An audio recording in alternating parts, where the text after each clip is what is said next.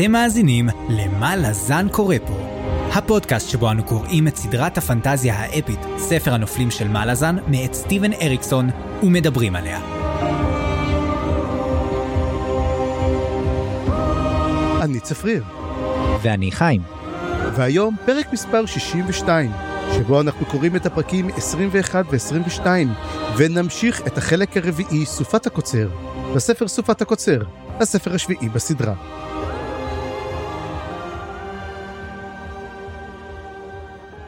צפריר, המאזינים והמאזינות שלנו אולי לא יודעים, מהמם. אבל uh, לפעמים אנחנו מקליטים גם במוצאי שבתות. לפעמים, זה, זה, זה הרבה, הרבה. כן. ויוצא ככה שסיימתי לקרוא הרבה לפני שבת את הפרקים שלנו וכתבתי מהמם. את כל מה שכתבתי את כל ההערות נקודות וכאלה. ובשבת איי איי איי ממש ממש ממש רציתי להמשיך אבל לא עשיתי את זה כי אני רוצה להיות uh, טבולה ראזה בשביל, ה, בשביל הפרק. Uh, אז uh, אתה יודע מה נורא נורא היה לי קשה אני בטוח שגם לך היה כאלה פרקים טובים. נכון? אני אגיד לך משהו, בפרקים האלו, אך תמיד אני מתחיל את כל הפרקים האלו ואני אומר לעצמי, שמע, זה, לא, הולך להיות שעה וחצי, ובסוף אנחנו מגל- מגלים שכבר שעתיים וכבר יום ראשון הגיע וכל מיני דברים כאלו. אז אמ, אני לא בטוח שאני אגיד שאני ממש אהבתי אותם, כי הם היו המון המון דברים מגניבים בהם, והיו המון המון דברים שהייתי במתח, אבל אני מרגיש כאילו תחתוך, תחתוך עם הסכין, איפה העורך שחותך עם הסכין את השומן הרווי הזה, ואתה יודע בדיוק על איזה חלק אני מדבר. אולי אתה לא יודע כמה חלקים הוא כן חתך. לך תדע, לך תדע, אבל בקיצורו של דבר, אה, אני חייב להגיד שהייתי חייב לעצור את עצמי באמת מלהמשיך הלאה, במיוחד שאנחנו כבר בפרקים ממש אחרונים, אנחנו פרק לפני סוף עונה. לגמרי והפרק הבא זה פרק אה, פסיכי לפי הגודל שלו אז אנחנו אה, גם נגיע ונדבר על זה אבל לפני זה צפריר תעשה לי קצת תקציר תזכיר לי על מה בכלל דיברנו לפני הפרקים האלה כי אני כבר שכחתי הכל. אה, אז בשביל זה. אגב, שמת לב שיש משהו בעייתי? יש לנו תמיד אמנזיה, חוץ מלאחד מאיתנו, וזה כל פעם הולך הפוך. שמת לב פעם אחת אני שוכח, פעם אחת אתה שוכח. אז כמה זה טוב וכמה זה מין מפתיע שאחד מאיתנו גם הכין תקציר. אתה מבין? זה, זה לא סתם. כאילו כי זה כאילו זה מתוכנן זה אני חייב לומר זה, זה זה מרגיש לא... כאילו מת- אבל זה לא, וזהו שלא. אז, בפרקים הקודמים של מה לזן קורה פה, אנחנו ממש רגעים לפני סיום הספר, והחיילים עומדים על לוח השחמט. מהצד המערבי אנחנו מבחינים בכוחות של המלזנים פולשים עמוק יותר ויותר לתוך השטחים הלת'רים, בעוד שתבורם מתכוננת לכיבוש העיר לת'רס עצמה. כמו כן, מתברר כי עומדת להיכרת ברית בין הטיסטה אנדי לבין צאצאיהם הרחוקים, השייק, וכל מה שצריך כדי לסגור אותה הוא לזרוק מישהי מהגג. סיפור ארוך. בצד המזרחי המצב קצת אה, מסובך יותר. מצד אחד יש לנו את האולים בהנהגת רד מאסק שמתכונן לקרב אחרון ומכריע כנגד ביבת וברול הנדר. ומצד שני מתחילות מהומות בדרין עצמה, כאשר המשבר הכלכלי מגיע עד לשם. ונית מגיע לפגישה צפופה עם אורבין מחפש האמת, כדי להבין מה נותר עוד ללת'רים לעשות על מנת להתמודד עם משהו שהם מעולם לא ציפו לו. מרד אזרחים רחב היקף. ובינתיים המון המון תתי עלילות שמתחילות להתקבץ למקום אחד, ואנחנו יודעים מה קוראים לזה. אז ילדים וילדות, בואו נגיד את זה ביחד. קונברג'נס! ומי עומד להגיע לשם הפעם? שתי החבורות החביבות אלינו, ה-SRG וה-QBG. בעוד שה-SRG הולכים בקורלד גליין, הם מגלים שהאפלה היא לא כזאת אפלה, ויש סיכוי שאנחנו צריכים לפתוח מחדש את כל ספרי ההיסטוריה ולהבין שמישהו עבד עלינו. חבורת ה-QBG נמצאת ברפיוג'יום, שלפי הימורים שלנו שם נמצא סקאבנדרי, והקרב הגדול לא מתרחש שם. אנחנו גם פוגשים שם את רוד אלל, קשר משפחתי רופף מאוד לשורק אלל. אמו החביבה מננדור ושבט הבנטרק שאימץ אותו אליו. נראה שמלחמה גם עומדת לפרוץ ביניהם. ובמילים אחרונות של חוכמה, מכשפת הנוצה מראה לנו מי באמת שולט באמונה שלה לארנט. בעוד שהיא לא מצליחה אמנם לפתות את אודינס להצטרף אליהם, יש לה תוכניות משלה, שהן כל כך מסובכות, שאני אפילו בטוח ששמעתי את הארנט ממלמל לעצמו, מה לזן קורה פה? כן כן צפריר מחווה על החסות שלנו ומיד לאחר מכן נחזור. התוכנית בחסות בוטל שכנוע מזיקים בע"מ. סובלים מבעיית מזיקים, שרצים, מכרסמים או שאר מרעין בישים? ניסיתם כבר הכל?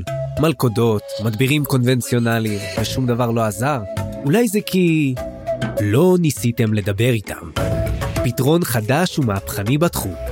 שירות שכנוע המזיקים של בוטל, פטנט רשום. מהיר, יעיל ומוסרי ביותר.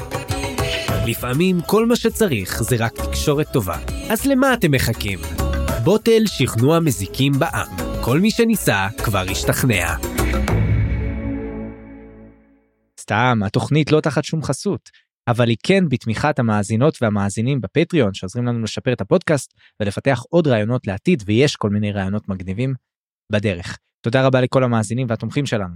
וואו, אז קודם כל יש לנו באמת באמת להיכנס פה, אה, אז uh, without further ado כמו שאומרים, בוא נתחיל uh, בעצם עם מי שתופס לנו את רוב הפרקים האלו שזה בעצם הנחתים הנחתים המלזנים. תשמע, אני לא, אני לא יודע לכתוב שירים כמוך, אבל זה כל הזמן שאני רואה את זה, זה פשוט עולה לי בראש. אז בוא נדבר עם הנחתים המלזנים, שלא רק שהם, הרוב האקשן נמצא איתם, ותתקן אותי אם אני לא טועה, זאת הפעם הראשונה שהם גם נלחמים בתור צבא. כן. ולא רק שזה, פתאום כשמתחילים להילחם, פתאום אנחנו מגלים שיש עוד מלזנים, ויש עוד צבא מלזני שלם, שלא שמענו עליו. למה? כי פשוט המצלמה לא כיוונה לכיוון הזה, אבל אנחנו מקבלים עוד הם, מחלקה שלמה. פלוגה. זה הפלוגה השלישית הרביעית, נכון? פלוגה השלישית, והרגילה שלנו זה הפלוגה התשיעית. כן, וכאילו איפה, איפה הפלוגה החמישית או השישית? איפה? יש או אין?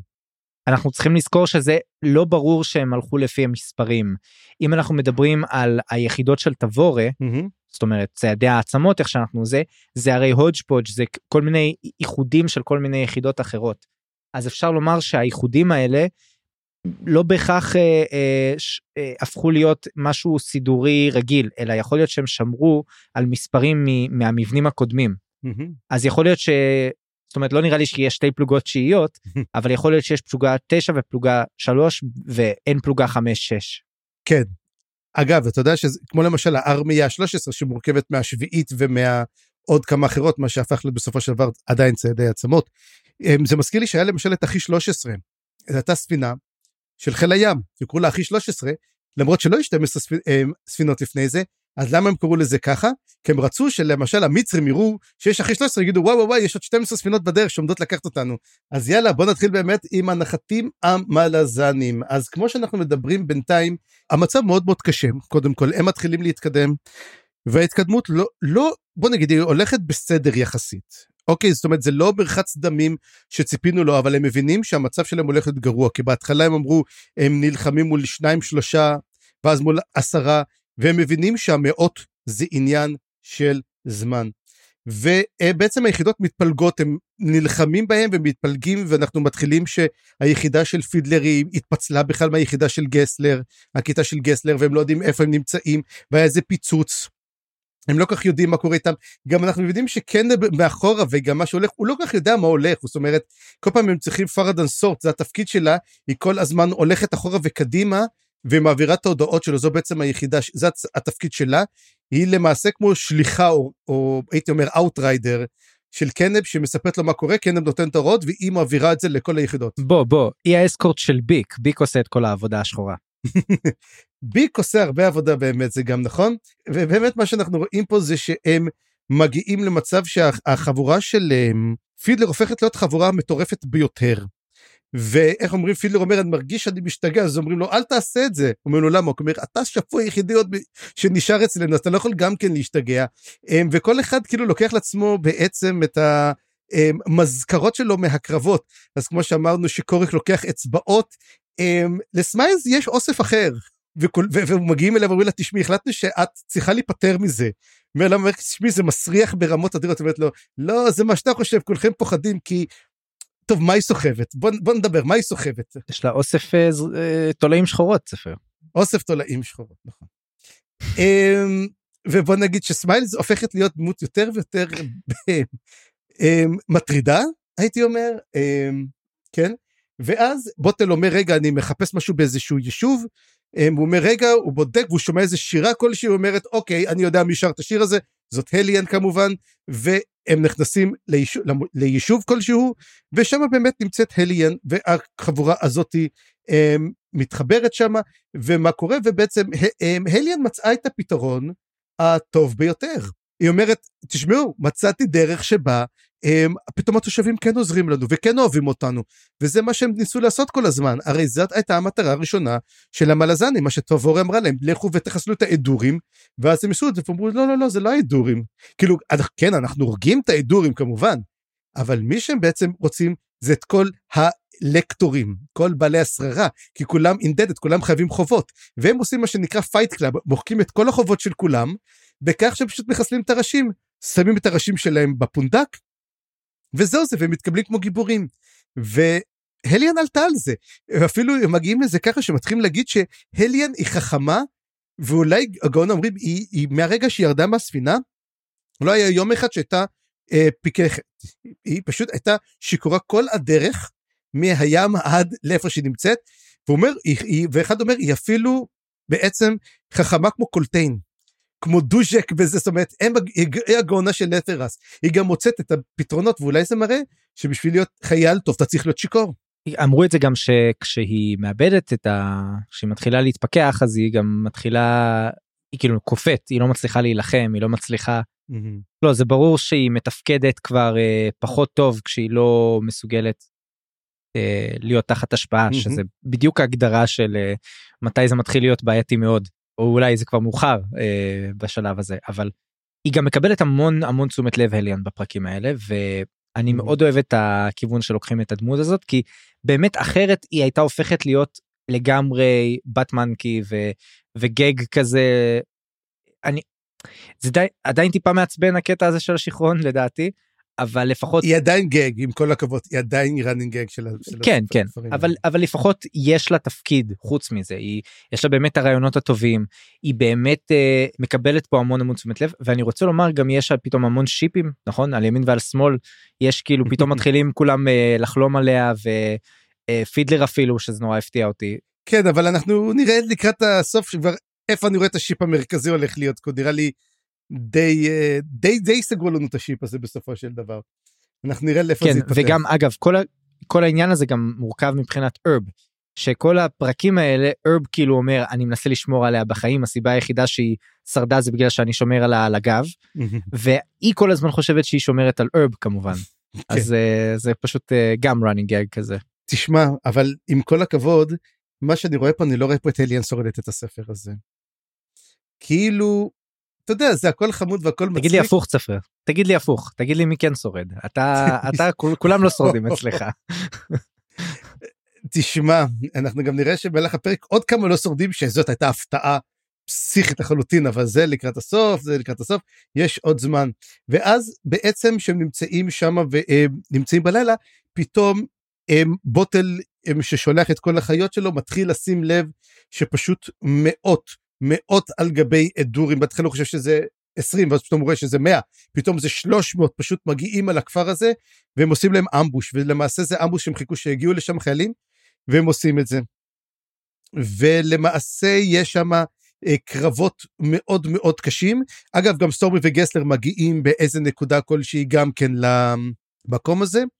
הם שם עם הליאן אני חושב. יכול להיות הם מגיעים שם כן הם מגיעים שם לפני זה ומתחיל קרבות אה, עקובים מדם וזה באמת הקרב הראשון שאנחנו רואים עליהם נלחמים הם אמנם קרב הגנתי אבל זה טבח אה, ממש ממש אה, אדיר עד כדי כך אפילו שיש שם סצנה גם כן בפונדק עצמו שסטורמי חוטף חנית בכתף שלו והוא החנית עוברת לו מקצה אחד עד לקצה שני אה, אבל בעיקרון הם לא כל כך אה, מתים, זאת אומרת אפילו אנחנו רואים את כל מה שקורה עם קורב, שאתה יודע שהם מבינים שקורב לא יודע לראות ברובי קשת, אתה יודע, הוא, הוא, הוא מפספס כל הזמן.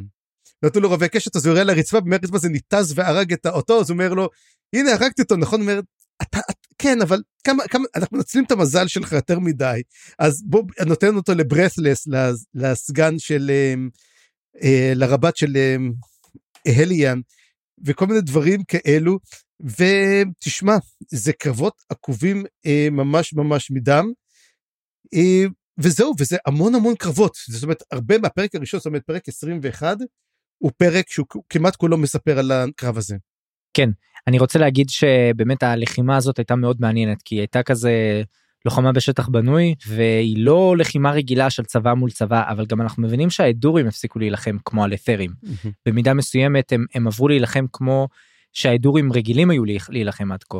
שזה באמת הרבה יותר מתאים להתנגד ל, ל, לשיטה המלזנית של הגרילה ושל התכסיסים המלוכלכים אה, וזה בדיוק מה שהם עושים אז זה סוג של הרבה יותר כוחות עכשיו וכן באמת ביחידה של פידלר אף אחד לא נהרג אבל דווקא ביחידה השנייה כן ופידלר מרגיש על זה הרבה רגשות אשם אז זה מעניין כל הדבר הזה זה באמת לחימה הייתה לפחות לי הייתה מעניינת כי גם זה היה בהרבה חזיתות ובהרבה גושים שונים Mm-hmm. והיה שם את קוריק וסמיילס שעשו לבד אה, מלא מלא בלאגן והיה שם את uh, הליאן שהלכה לבית של הפקטור שנלחמה שם עם מגן של חבית uh, של uh, כאילו כיסוי של חבית.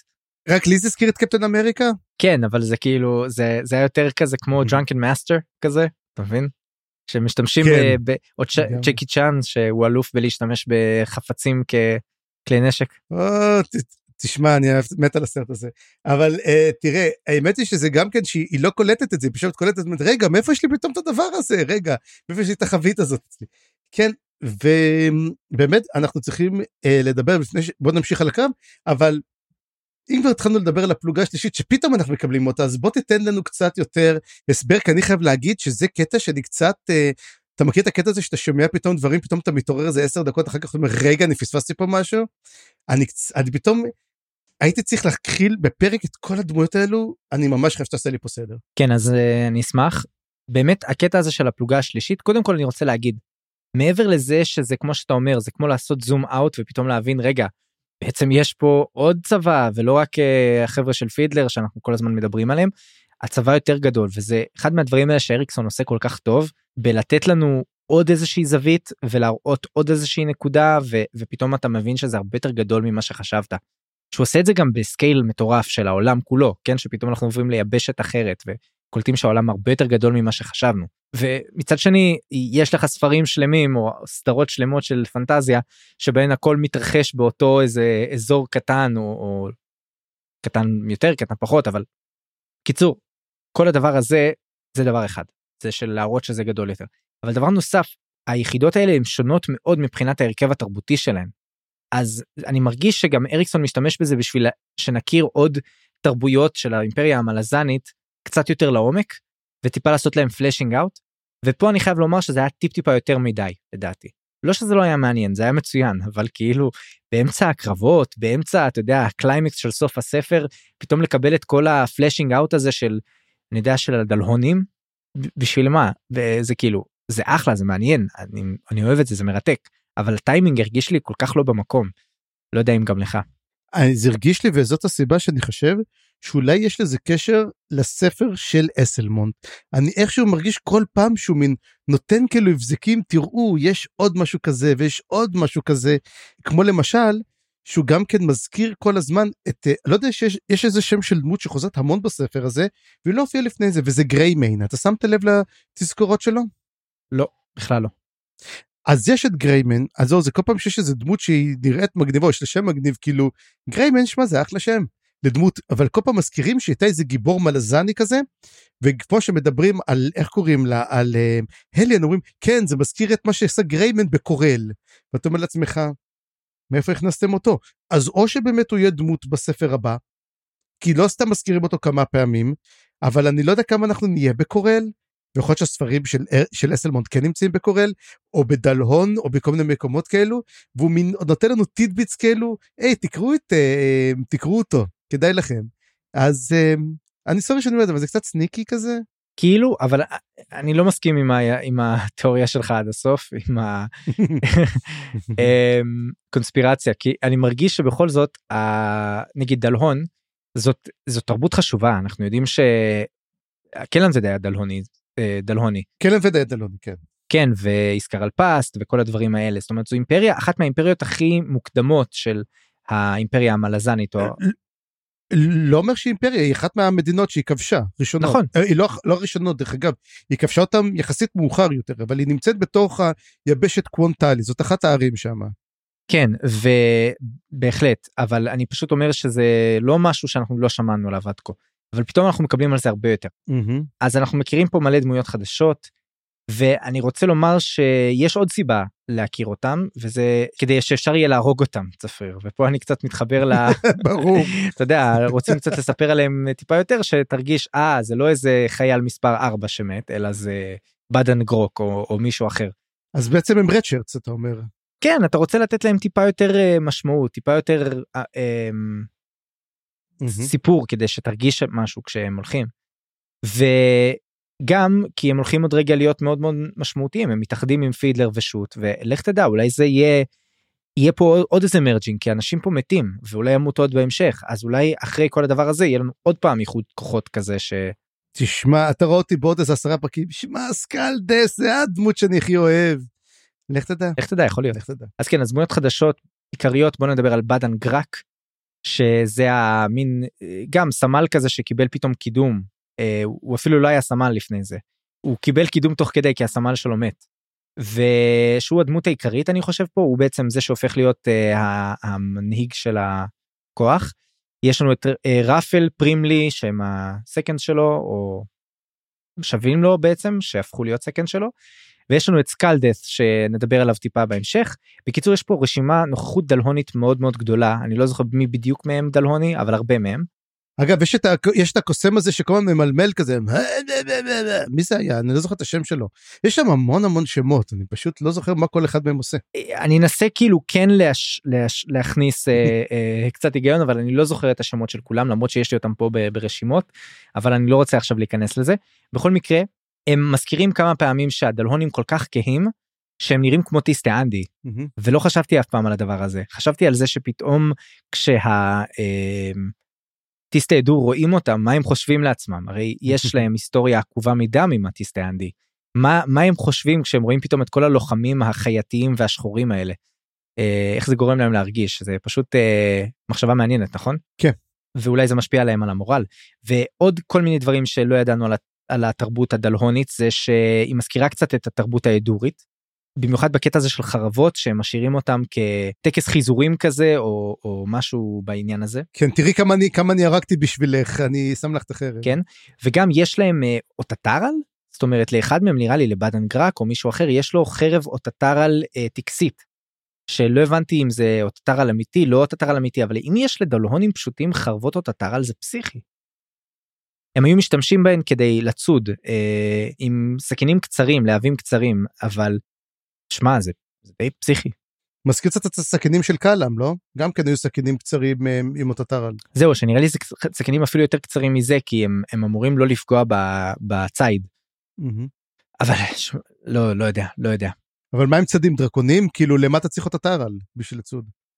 לא אז זהו שהטטרל עצמו הוא לא בשביל הציד לדעתי אבל האורך של הסכינים הוא בשביל הציד כדי לא לפגוע ב... ב... Mm-hmm. בכל מקרה אמ, גם אנחנו מקבלים את הסיפור של סקלדף וסקלדף הופך להיות דמות מעניינת. אני חייב לומר שלא התחברתי לגמרי לסיפור שלו עדיין זה נראה לי טיפה מוזר אבל הוא מרגיש לי באופי כמו כזה נינג'ה אתה יודע אה, נזיר טיבטי אה, שאולין כזה והוא שומר על אה, איך אומרים אה, סלבסי. על הבתולים שלו כן, הוא שומר. שומר על ה... הוא מתנזר. מתנזר כן פרוש מתנזר. פרוש יש כן מה אתה נזיר. חיי חיי פרישות. ויש לו משמעת עצמית מאוד מאוד חזקה ויש לו עתיד מזהיר סלש עגום כי הוא אמור אה, לשמור את הזרע שלו לנישואים עם איזושהי נסיכה או מלכה וזה כאילו העתיד שלו אבל מצד שני הוא התגלגל איכשהו להיות בצבא המלזני שזה מצחיק. ודבר נוסף זה שלא ברור נראה לי שזה זה די לא נרמז זה די ברור אבל לא הבנתי עד כמה הוא יותר uh, בצד ההומוסקסואלי או הביסקסואלי זה אני כאילו לא הבנתי לגמרי לאן לוקחים את, הצ... את הדמות שלו.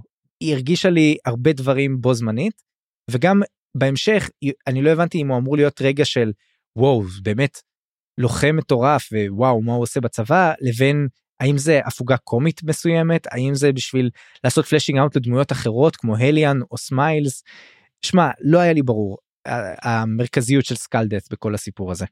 כן, באמת הקטע של סקלדס מוזר, אבל כמובן שיש לו שם מגניב, סקלדס, זאת אומרת, אוקיי, אנחנו אחר כך מגלים את המשמעות האמיתית של השם שהיא קצת אחרת ממה שחשבנו. כן, אז תסביר לי את זה, כי וואלה, לא הבנתי עד הסוף, זה בוטל אומר את זה בהמשך. אז זה, בוטל מספר זה, הוא אומר שסקלדס זה שם של פרח, של צמח, סליחה, שהוא שומר על כל הזרעים שלו, כי הוא אומר, אתה יודע שיש um, צמח זכר וצמח נקבה, ובעצם ככה מתרבים ויש לנו פירות, הוא ממש נותן לנו שיעור ביולוגיה 101, ואז הוא אומר, תשמע, אבל הוא לא מפזר את הזרעים שלו.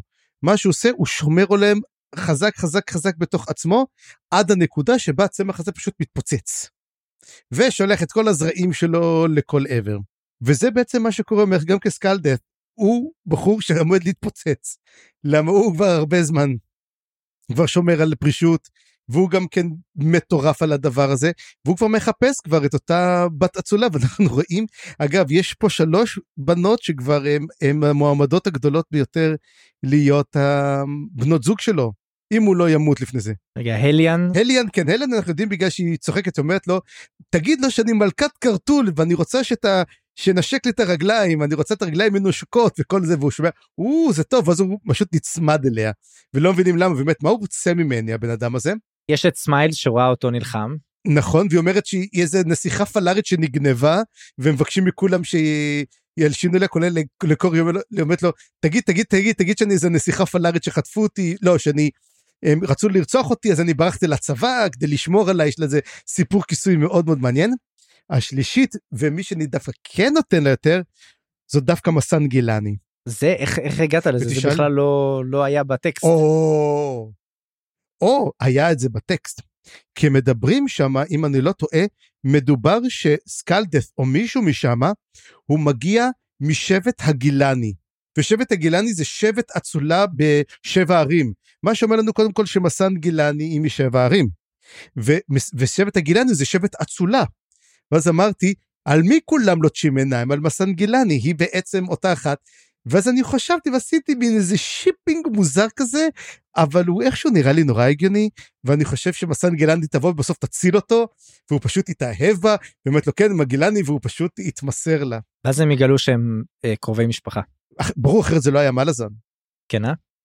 טוב שמע זה באמת מוזר באמת מוזר כל הקטע איתו ויש הם בעצם מצטרפים ללחימה ויש פה הרבה קטעים איתם חלקם מתים אבל הרוב גם הם שורדים יחסית זה קרב שיוצא לטובתם בסופו של דבר. אגב אתה שמת לב שהם השתמשו באחד הטרופים הישנים ביותר בקטע הזה זה בעצם על הבחור שמצטרף לצבא בגלל בחורה. כן כן כן.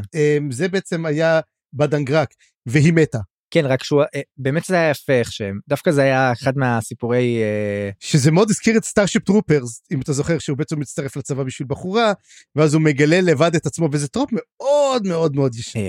אני לא מכיר. אוקיי אז הוא מצטרף לשם בשביל בחורה. מדהים מדהים. שמע okay. זה פשוט uh, דווקא אחד הסיפורי רקע פה שאהבתי אבל אתה יודע הוא, הוא אוהב לעשות את זה אריקסון לקחת כזה רגע ושכולם כזה קצת מקבלים מהם את הרקע שלהם כמו שהוא עשה נגיד באיגתן אתה זוכר שהם היו במחילות וזה כאילו שיא mm-hmm. האקשן אבל בעצם עם הדבש בעצם זאת עצירה לעשות את הדבש כן. כן פה זה היה פחות uh, מצורך העלילה אלא יותר מזה שפתאום אנשים הגיעו כן uh, אבל הוא עשה את זה טוב אני חושב פשוט טיפ טיפה יותר מדי. אני חושב שאפשר היה לעשות את זה שהוא קצת היה מראה את הדמויות האלו לפני זה אפילו את האחיות שמראה את הדבר הזה ואז מראה לנו בדיעבד שהם מתו.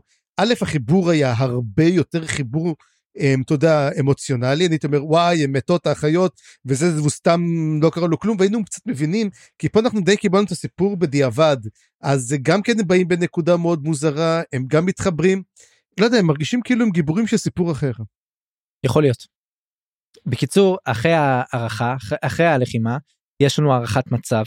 הפלוגות שלנו מתאוששות ומשתכרות בפונדק ויש לנו די הערכה של בוטל שהם במרחק של יום הליכה מלת'רס. שדי פסיכי כאילו הם ממש קרובים עכשיו. Mm-hmm. יש לא מעט מתים ופצועים. ביחידה של פידלר אף אחד לא מת אבל.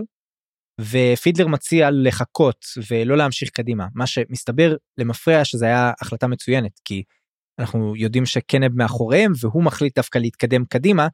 אה, על זה נדבר עוד מעט אבל בגדול החלטה נבונה של אה, פידלר בוא נאזור כוחות למרות שיכולים לתקוף אותנו עוד פעם אבל אנחנו רוצים לראות אם אולי אה, נצליח למצוא עוד אנשים וכן הם באמת זה מה שהם עושים אז אולי תדבר איתי על האיחוד כוחות הגדול יותר שהיה לנו. כן. אז קודם כל, מה שקורה בעצם, אנחנו מתחילים לדבר עם ביק וסורט שחוזרים אחורה, הם מתחילים לדבר, מתחילים לספר מה קורה, כמו שאמרתי לך, הם רצים אחורה וקדימה, וביק אנחנו מתחילים לקבל את הכל מנקודת המבט של ביק.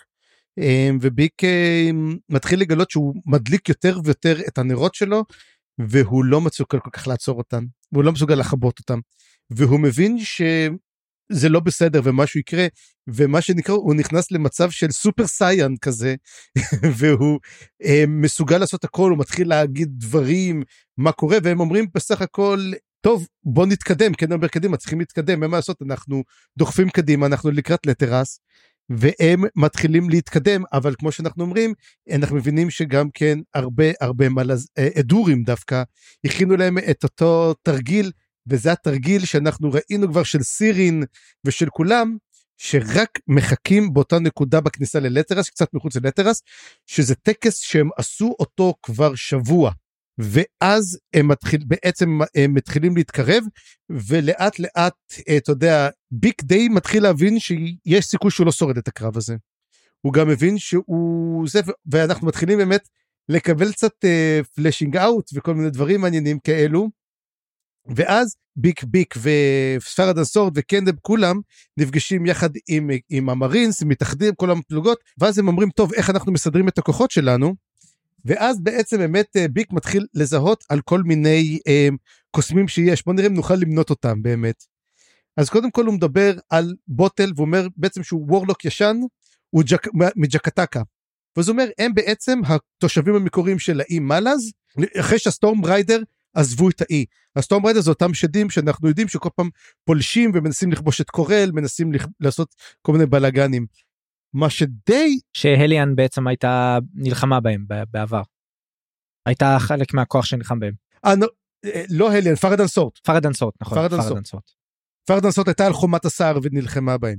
עכשיו, מה שכן, אני חושב שזה די שם את התיאוריה שלנו באדמה וקובר אותה, שריגה היא האמא או סבתא של בוטל, מכיוון שהיא הייתה בכלל באית קוקן והוא היה מג'קטקה. אז עכשיו, או שריגה באמת הגיעה מג'קטקה והגיעה לאית קוקן, או שבעצם... אולי התחתנה עם ג'קטי. ג'קטקה, ג'קטקני. זאת שאלה טובה. עכשיו, אני הסתכלתי על המפות של האם מלאז, יש אנשים מפה יפה, ומראה שבעצם בצד אחד יש את מלאז סיטי, ומצד שני בדיוק זה מין דרך ארוכה כזאתי, בצד השני ג'קטקה. אז ככה זה נראה בעצם, וזאת אומרת שהאי מלאז זה אי די גדול, יחסית. as islands go. ואז הוא אומר, ביק, יש עוד, יש קוסמים דלהונים, ואז הוא אומר שיש מה שנקרא שמן שיחים, בוש שמן, וגראס דאנסר, רקדן עשר. אחד מהם זה אותו אמ, אחד שממלמל ככה זקן כזה שהוא ממש נראה כמו שמן כזה ואני חושב שעליו הוא מדבר אתה יודע מין בושמן כזה סורי שאני אומר את זה אבל מין בוש כזה mm-hmm. ומה זה גראס דאנסר אני חושב שזה יכול להיות שזה סקלדף. אה, רקדן עשב? כן יכול להיות יכול להיות כן הגיוני. שזה מין משהו עם קסם כזה הוא בא מאיזה משפחה קשה אבל אנחנו לא יודעים מה זה בכלל. כן וכשהוא דיבר על נקרומנסר ביצות נאתי כן בדיוק נאתי לרגע חשבתי שהוא מדבר על uh, מה שמו אבל הוא נמצא עם. Uh, עם uh, תבורה uh, דסמל חשבתי שהוא פתאום מדבר על דסמל שהוא כן, נקרומנסר. לא אני חושב שהוא מדבר על על בלריג. בלגריד. בלגריד סליחה אני כנראה בלגריד. כנראה בלגריד כן הגיוני עכשיו. עכשיו בלגריד אנחנו לא יודעים מאיפה הוא נאפי דרך אגב זה אומר שהוא מגיע מנאפי לוג נאפי לוג זה על גנבקיס. אנחנו לא קיבלנו קיבלנו איזה רמז מאיפה בלגריד נמצא? לא לא חושב לא חושב על זה הגיוני שהוא נאפי. אבל למרות זאת יש עוד סיכוי שזה מישהו אחר שזה אותו אחד ממשפחת בול כי הם היו מנאתי לוג והם היו בביצות שם זאת אומרת אנחנו יודעים שזה גם אחד, אחד מהם. כן. אופציות. קראמפ אבל קראמפ לא קראמפ לא עם תבורי גם? לא. קראמפ נמצא איתם. אוקיי. אגב שזה מעניין אם זה קראמפ mm-hmm. אז הם היו נגד קוסמים. אז אולי קראמפ ברח בגלל שהוא קוסם? Um, יכול להיות. כי האחים שלו היו, היו נגד ה necromancer, הם הרגו את ה necromancer. כן, נכון. שמע, זה מרתק, אם זה הוא זה מרתק. כן, ו... הם אומרים גם לסטורמי וגסלר, והוא אומר, אה, הם פלארים שחושלו בתלן, אבל הוא אומר, זה גם מחשל את הדרקונים, הם הולכים לשם להשיג את זה, והם גם עושים את זה בתלן. א', זה היה מעניין, אבל זה די הבנו כבר את הדבר הזה שבעצם חושלו בתלן. כן, אבל זה גם יש פה רמז מטרים על איך שהוא רואה אותם עם הזהב הזה. כן. שהוא רואה אותם זהובים, ובהמשך גם הם ייראו ככה, זה מטורף. כן, אז הנה, אתה באמת אמרת, כתבת פה גם שהקוסם אה, זה נף פורו, איך שקוראים לו, אותו, אותו שמן שיחים לפי דעתי. כן, כן. הוא אומר שם משהו לבוטל, שבגלל שבוטל כן. לא ישן, אז הם הולכים למות. וגם הוא מזכיר את השיר של פידלר שמחזיק אותו בחיים. אותם בחיים ואני זה כמובן גרם לי לחשוב על השירה של המלזנים שירת הטאנו שהפכה אותם לזה אז אני שואל כן. את עצמי כל הזמן האם פידלר גם נכלל בתוך השיר הזה למרות שהוא לא מת ואז יש שתי אופציות או שזה נותן לו מקנה לו איזה שהם דברים כבר עכשיו כמו שאנחנו רואים את האורה של ההגנה הזאת ששומרת על החיילים שלו או שזה מחכה לרגע שבו הוא בעצם ימות כדי שהוא גם uh, יתעלה ויהפוך לנשגב. אני חושב שכן, אני חושב שהוא כאילו בפוטנציה עכשיו, והוא רק מחכה שיקרה איזה משהו. ודבר נוסף שרציתי לומר גם זה ש... תוך כדי שביק ופרדנסור תלכו ולפני שהם נפגשו עם קנב הייתה ביניהם שיחה שם על המוות וזה מהקטעים הכי חזקים אני חושב הכי עוצמתיים שיש פה וזה שזור לכל אורך הפרקים האלה בין כל הסיפורים וזה בעצם המנטליות המלזנית שהם רואים את הכל בצורה סופר מפוקחת הם יודעים שהם הולכים למות אבל הם פשוט אומרים זה התפקיד שלנו זה מה שאנחנו הולכים לעשות הם כאילו מקבלים את זה בצורה הכי אצילית שיכולה להיות אני חושב. ולפעמים זה מתפרש גם בצורה כזאת אתה יודע צינית והומור שחור וכאלה אבל הרבה פעמים זה פשוט נורא נורא אמיתי ופגיע וחשוף אבל גם עוצמתי לא יודע חסין עמיד. תראה הם אומרים כזה דבר אומרים אנחנו בכל מקרה הולכים למות אין לנו אופציה לשרוד את הדבר הזה השאלה עם מי אתה מת. ואתה אומר למות עם חברים כן ואנחנו רואים את זה במיוחד אצל ביק שלא היו לו חברים ופתאום כולם חברים שלו. תמיד היה לו את החלום הזה אתה יודע. ופתאום הוא אומר היה לי את החלום הזה ובוא באמת בוא נדבר קצת על ביק. כן בטח נדבר על סיפורו של ביק.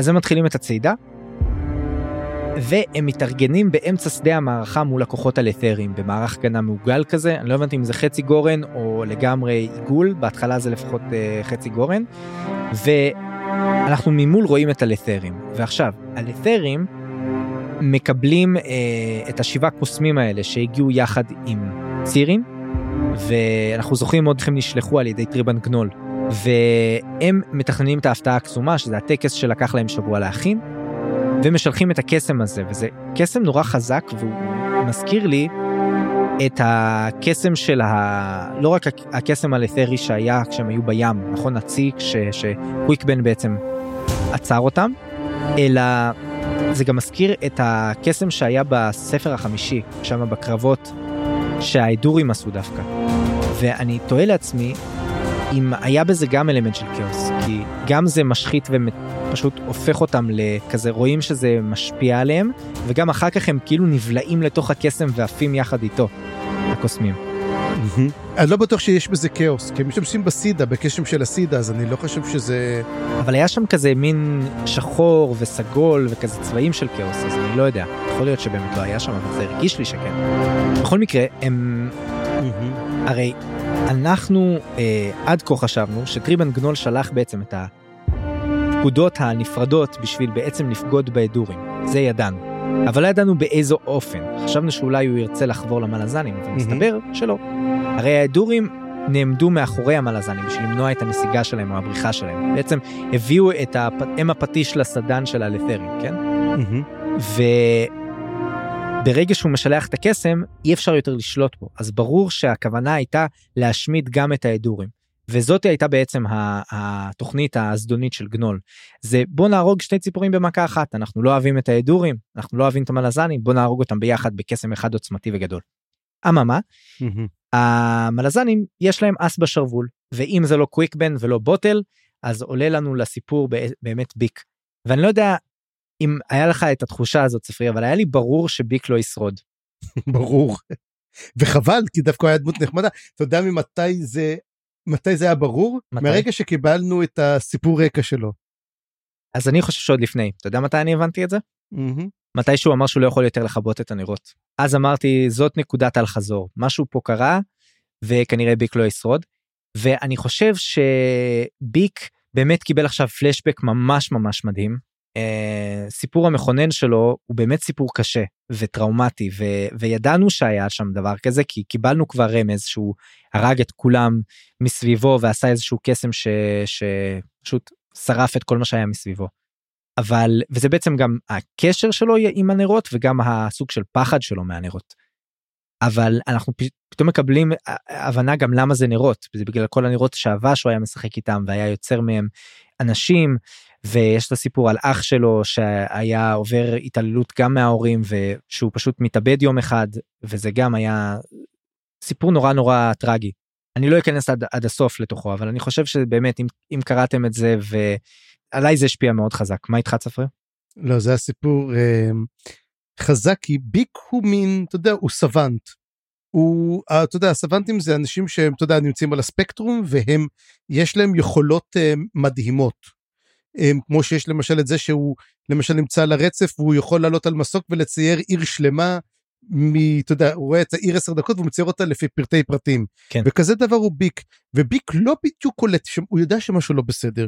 הוא קולט שמשהו לא בסדר, והוא רואה את אח שלו הולך להתאבד, הוא בא עם סולם שרפרף וחבל. והוא לא מבין עדיין מה הוא עושה. ותוך כדי שגם אח שלו כבר עושה את זה, הוא תופס לו ברגליים והוא לא מוכן לשחרר אותו, כי הוא, אתה יודע, שלא יעשה את זה, וזה חוזר גם בהמשך. זאת אומרת, גם אומר את זה, שהוא לא, אתה לא כאילו, אפילו אם אתה כזה היית בזה, גם במוות זה לא משתנה אצלו. כן וזה באמת אולי המפתח לכוחות החזקים שלו גם כמו שאתה אומר כמו סוואנט שזה. ת, ת, קשור גם בעובדה שהוא לא חושב כמו שאר האנשים הוא לא רואה את המציאות ככה הוא לא נתון לאותם אה, מגבלות אפילו ש, שיש לאנשים. בדרך כלל. הוא מסוגל לפתוח הרבה משעולים בבת אחת והוא שולט בהם כמו קוויקבן אבל יש לו רק נשמה אחת. זה באמת אומר שכנראה היה לו פוטנציאל להיות הקוסם הכי חזק ever. ואולי הוא באמת היה אני לא יודע. בכל מקרה ביק אה, באמת מציל אותם הוא משתמש בקסם שלו בשביל לעשות מין כיפת מגן כזאת גדולה שמגינה על כל החברים שלו.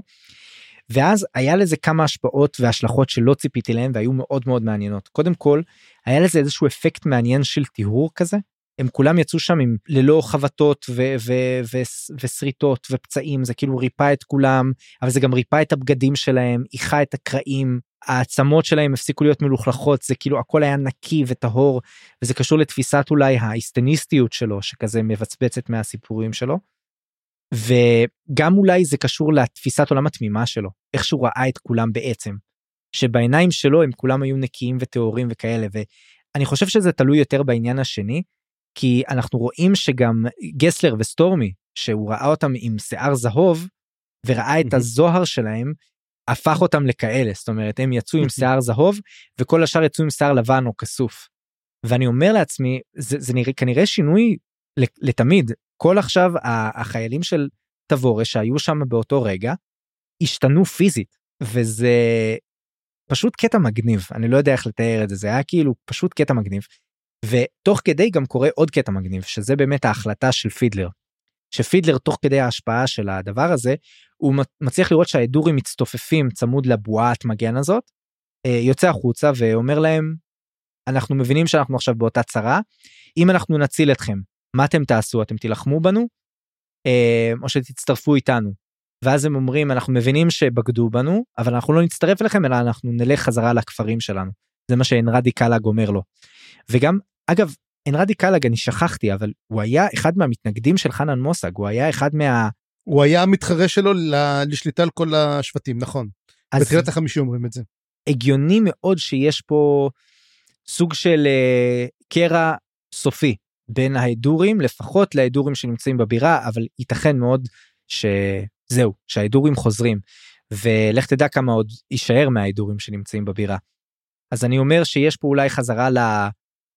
אה, להדורים שלפני חנן מוסג אפילו יש פה אולי התפצלות חזרה לשבטים או, או לפחות שאין רדיקלג תופס עכשיו את השלטון חזרה. בקיצור, מתנה של פידלר הייתה מאוד מאוד מפתיעה לדעתי, אבל מעניינת. ברגע שהוא אגב מושיט להם את היד, ההגנה של ביק כמובן מתרחבת ותופסת עכשיו את כל החברים החדשים. וזהו, ההקרבה של ביק. ביק מקריב את עצמו בעצם, הוא לא שורד את הדבר הזה, הוא הופך להיות אה, גל של אפר, נכון?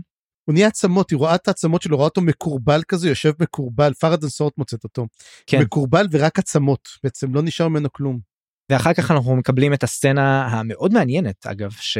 שלא הולך לשערי הוד וכשהוא הולך לשערי הוד הוד בכבודו ועצמו הולך לפגוש אותו ומפיל עלינו שאני הולך לבוא לעוד מישהו אחד ואני הייתי בטוח שזה פידלר כל הזמן אבל זה בסוף לא היה פידלר אז נדבר על הבן אדם השני אבל זה היה פשוט קטע מטורף אה, גם הוד שעליו נדבר קצת יותר בהמשך גם הקורבן של ביק גם המתנה של פידלר וגם השינויים שעכשיו עברו על כל הצבא אני חושב שזה נקודה מאוד מאוד מכוננת. כן אני אני חושב מה שכן היו כמה דברים מאוד מעניינים שם שקודם כל הוא ראה את השער של הוד הוא ראה אותו אחר הוא ראה אותו כסוף וזוהר ויפה אתה יודע והוא אומר לו אז הוא אומר לו אתה פה בשבילי אומר לו לא אני באתי אומר אני אני מחכה למישהו אחר אבל אתה יכול להתקדם פנימה ושהוא מתקדם פנימה הוא פוגש את האח שלו. ואח שלו נמצא שם, והוא אומר לו, תשמע, הוא לא יזהה אותך. למה אתה הרבה יותר מבוגר בעצם ממה שהוא היה כשהוא מת. כן, זה הייתה סצנה חזקה כל כך. ואז הוא אומר לו, תרד איתו למטה, והוא יורד לנהר והוא רואה שהוא עושה את אותם שו, בובות שעווה שהוא עשה מהנרות, והוא אומר, תראה, עשיתי צבא, אז הוא אומר לו, אני יכול לבוא לשחק איתך? הוא אומר לו, אוקיי, ו...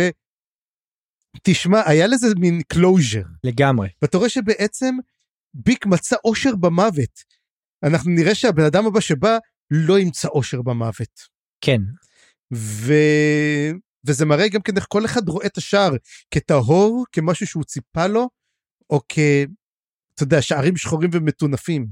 כן, לגמרי. אני רוצה להתייחס לזה קצת יותר לעומק באמת אחרי ההגעה השנייה של הוד, mm-hmm. אבל אה, כן, לגמרי חזק. ומיד לאחר הדבר הזה אנחנו מקבלים בעצם את העדורי את הלטרים שנשארו הם ראו את כל הדבר הזה אבל הם באמת לא ראו את ההשפעה של הקסם רק זה שהם שלחו את הקסם ואז פתאום הם ראו שמגיעים כוחות חדשים מהנהר והבינו שזה כוחות מנזנים ופשוט עשו אחורה פנה או הצידה פנה ורצו לכיוון הדבר הזה. הכוחות החדשים שהגיעו כנראה הם חשבו שאולי הקסם שלהם מספיק וכנראה לא היה להם זמן לעצור ולראות את התוצאות שלו. בכל מקרה הם הלכו. וכעת אה, נשאלת השאלה א' מי זה הצבא הזה וכנראה שזאת תבורה אני לא חושב שיש הרבה אופציות אחרות. הפריש אני חושב. אבל הם הגיעו מהנהר ואנחנו יודעים שתבורה הייתה אמורה להגיע ללתרס מהנהר והם הגיעו כמעט עד העיר זאת אומרת מרחק של יום הליכה אז או שתבורה עשתה עצירת ביניים mm-hmm. או שזה לא תבורה או שכמו שאתה אומר זה איזה שהם פרישים או כוחות נוספים שהיו אמורים להיות בצד אני יודע קיינדלי משהו כזה. לא יודע איפה הקונדריל עדיין אנחנו גם אותם לא ראינו דרך את הקונדרילים. גם כן לגמרי. שאלה איפה הם נעלמו. כן. ונשאלת השאלה מה עכשיו יעשו הכוחות אה, של קנב כי קנב אומר אה, אה, בעצם פידלר מעלה את האופציה שאולי עכשיו אה, הוא וה... ולא זה היה פידלר או שזה היה קאטל. מה, מה הם רצו לעשות? הם, הם, הם אמרו אולי עכשיו אנחנו ננצל את ההזדמנות שהלת'רים הלכו לכיוון של הכוח החדש ונצעד ישירות לעיר. העיר נשארת ללא הגנה או לפחות עם פחות הגנה עכשיו. זאת ההזדמנות שלנו בעצם. אז עכשיו זה מעניין מה הם יחליטו לעשות האם הם יחליטו. אני חושב שהיה הרבה יותר הגיוני עכשיו לעשות אה, מין תנועת מלקחיים לכוחות הלת'רים. שהם צועדים עכשיו לכיוון הכוח מהנהר אז הם אה, בעצם ילחצו אותם מאחורה זה נראה לי הרבה יותר הגיוני לא? ואז להמשיך לעיר. כן אבל יכול להיות שהם פשוט אומרים אין הגנות לעיר אז ניכנס לא ניתן להם את ההזדמנות לסגת אחורה יכול להיות אתה מעסיק כוח אחד ונכנס. עדיין לא יודע כמה כמה זה רעיון טוב. אמ, שאלות בוא נגיד אנחנו נדע נדע את זה בפרקים הבאים שנקרא בסוף הספר ונראה איך זה קרה. אני מאוד מקווה שנדע וזהו אז בוא נעצור כאן באמת צפריר ונעבור להפסקת פרסומות קצרה אה, ומיד לאחריה נחזור. אז תישארו עמנו. מסריקים! מסריקים? יש לך מסריק שאתה לא צריך? אה? אל תשחק אותה. לכולם יש לפחות אחד או שניים בבית שלא נעשה בהם שימוש.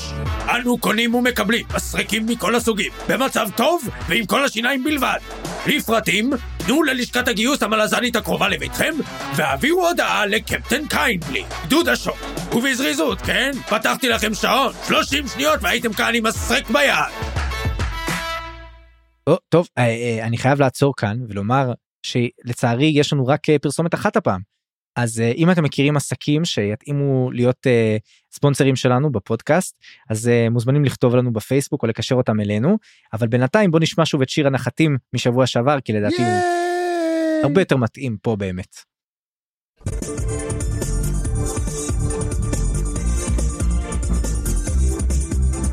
בלזה רחוקה מתחילה מלחמה, שם באים הנחתים המלזנים. בהדורים נלחמים עם תכסיסים מלוכלכים, לא נותנים להם לקום על הרגליים. פידר הסמל, את התוף הוא כבר שולף, על כולם הוא מצווה להיזהר. אם מגן גדול עומד ולא זז מאף אויב, זהו טהר הרבט ולא אחר. הנחתים המלזנים, הנחתים המלזנים. הם מתקרבים! זרוק לי שובר! עוצמה עזה קטנה, מלחיצה כך את כולם, זהירות כשהיא שולפת סכינים. וכשקוריק מכסה את האדמה בדם, היא מרגישה בבטן פרפרים. הנחתים המלזנים, הנחתים המלזנים. עוד אצבע לשרשרת. קורח קצת מחשיד אבל הוא מתכוון לטוב. על בוטל הוא שומר מפגרה וקאטל מאחור כי הוא סאפר עם פצצות. רוב וקשת יש לו גם לכל צרה. הנחתים המלזנים הנחתים המלזנים עושים בלתר בלאגנים אוקיי, וואו, אתה, אתה חייב לשים את זה שוב. אוקיי, אני מוכן, תודה. לא, עוד פעם, נו. אה, תשמע, תעלה את זה כ... תעלה את זה כ... אתה יודע, שיר כאילו לספוטיפיי ונראה כמה האזונות יהיו לו. אה, יש, יש אותו עכשיו אה, ביוטיוב אגב. אה, ביוטיוב, אז מי שרוצה יש, יהיה לינק בפרק, יש אותו כבר ביוטיוב. הלאה. לא ידעתם בטח קליפ? שיש לנו יוטיוב, אבל אה, יש לנו יוטיוב. אין לו קליפ, יש לו מין אה, כזה קריוקי style. אוקיי, מגניב. אז, אחרי שעזבנו את כל המלזנים, אנחנו הולכים אה, בעצם לכל הקבוצות, כמו שאמרנו, ל convergence שלנו. ונתחיל באמת ב-QBG, שזה קוויק בן gang, ופה זה נקוד, קטע כזה מין המון דיבורים, המון שיחות, המון התחלות כזה. תגיד מה שתגיד, אני דווקא אהבתי את זה. אני אוהב את ה-small talk לפני big fight, כמו שנאמר. ואנחנו שומעים את הנשים האימאסיות שרות, והן שרות את השיר הראשון, והוא הוא שירה מונגולית כזאת שהן שרות. ואתה אמרת שאתה יכול לעשות שירה מונגולית, ואתה תמיד אומר, אני יודע לעשות שירה מונגולית, ואתה אומר, אבל לא הפעם, כי אני לא יודע, ילדה ישנה. ילדה. חיים, שירה מונגולית, בבקשה. אבל הילדה ישנה, צפריר. תשמע, אתה לא יכול להשתמש בתירוץ הזה כל פעם. אבל היא באמת ישנה כל פעם, מה אני אעשה? אנחנו מקליטים בערב. טוב, אתה חייב לי שירה מונגולית, לא אכפת לי אם זה בסוף העונה, אתה חייב להקליט שירה מונגולית. תקבל, תקבל, אני אקליט לך בהודעה. טוב, יש לי תחושה שצפריר לא ירפה ממני אם uh, זה לא יקרה, אז uh, מצטער על כך מראש.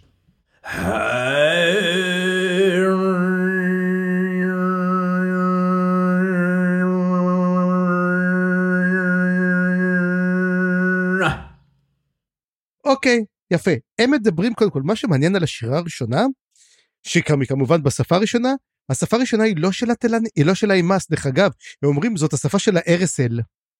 הם פשוט קיבלו את השפה מהם, כולל את השירה, זאת אומרת זה, הארסל מקבל אצלנו מעמד מאוד מאוד מיתי של העם הקדמון, הישן, זאת אומרת, לא רק העם האנושי, אלא גם העם האימאסים, מראה גם את הדברים לגבי האימאסים, ויש לנו שיחה בין הדג' לקוויקבן, ותשמע, אין ביניהם הרבה אמון. זה קטע שאני לא ידעתי, אתה יודע, אתה אומר לעצמך, היי, עם חברים וכולם וזה, אבל קוויקבן, הוא, הוא אומר לו, תשמע, אני מכיר אותך כבר מאז ררקות, היית צמוד אליי, אין לי מושג מי אתה, מה אתה, מה קורה, מי, בעד מי אתה, אתה הולך עם קוטיליון, אתה נגד, אני לא יודע מי אתה בכלל.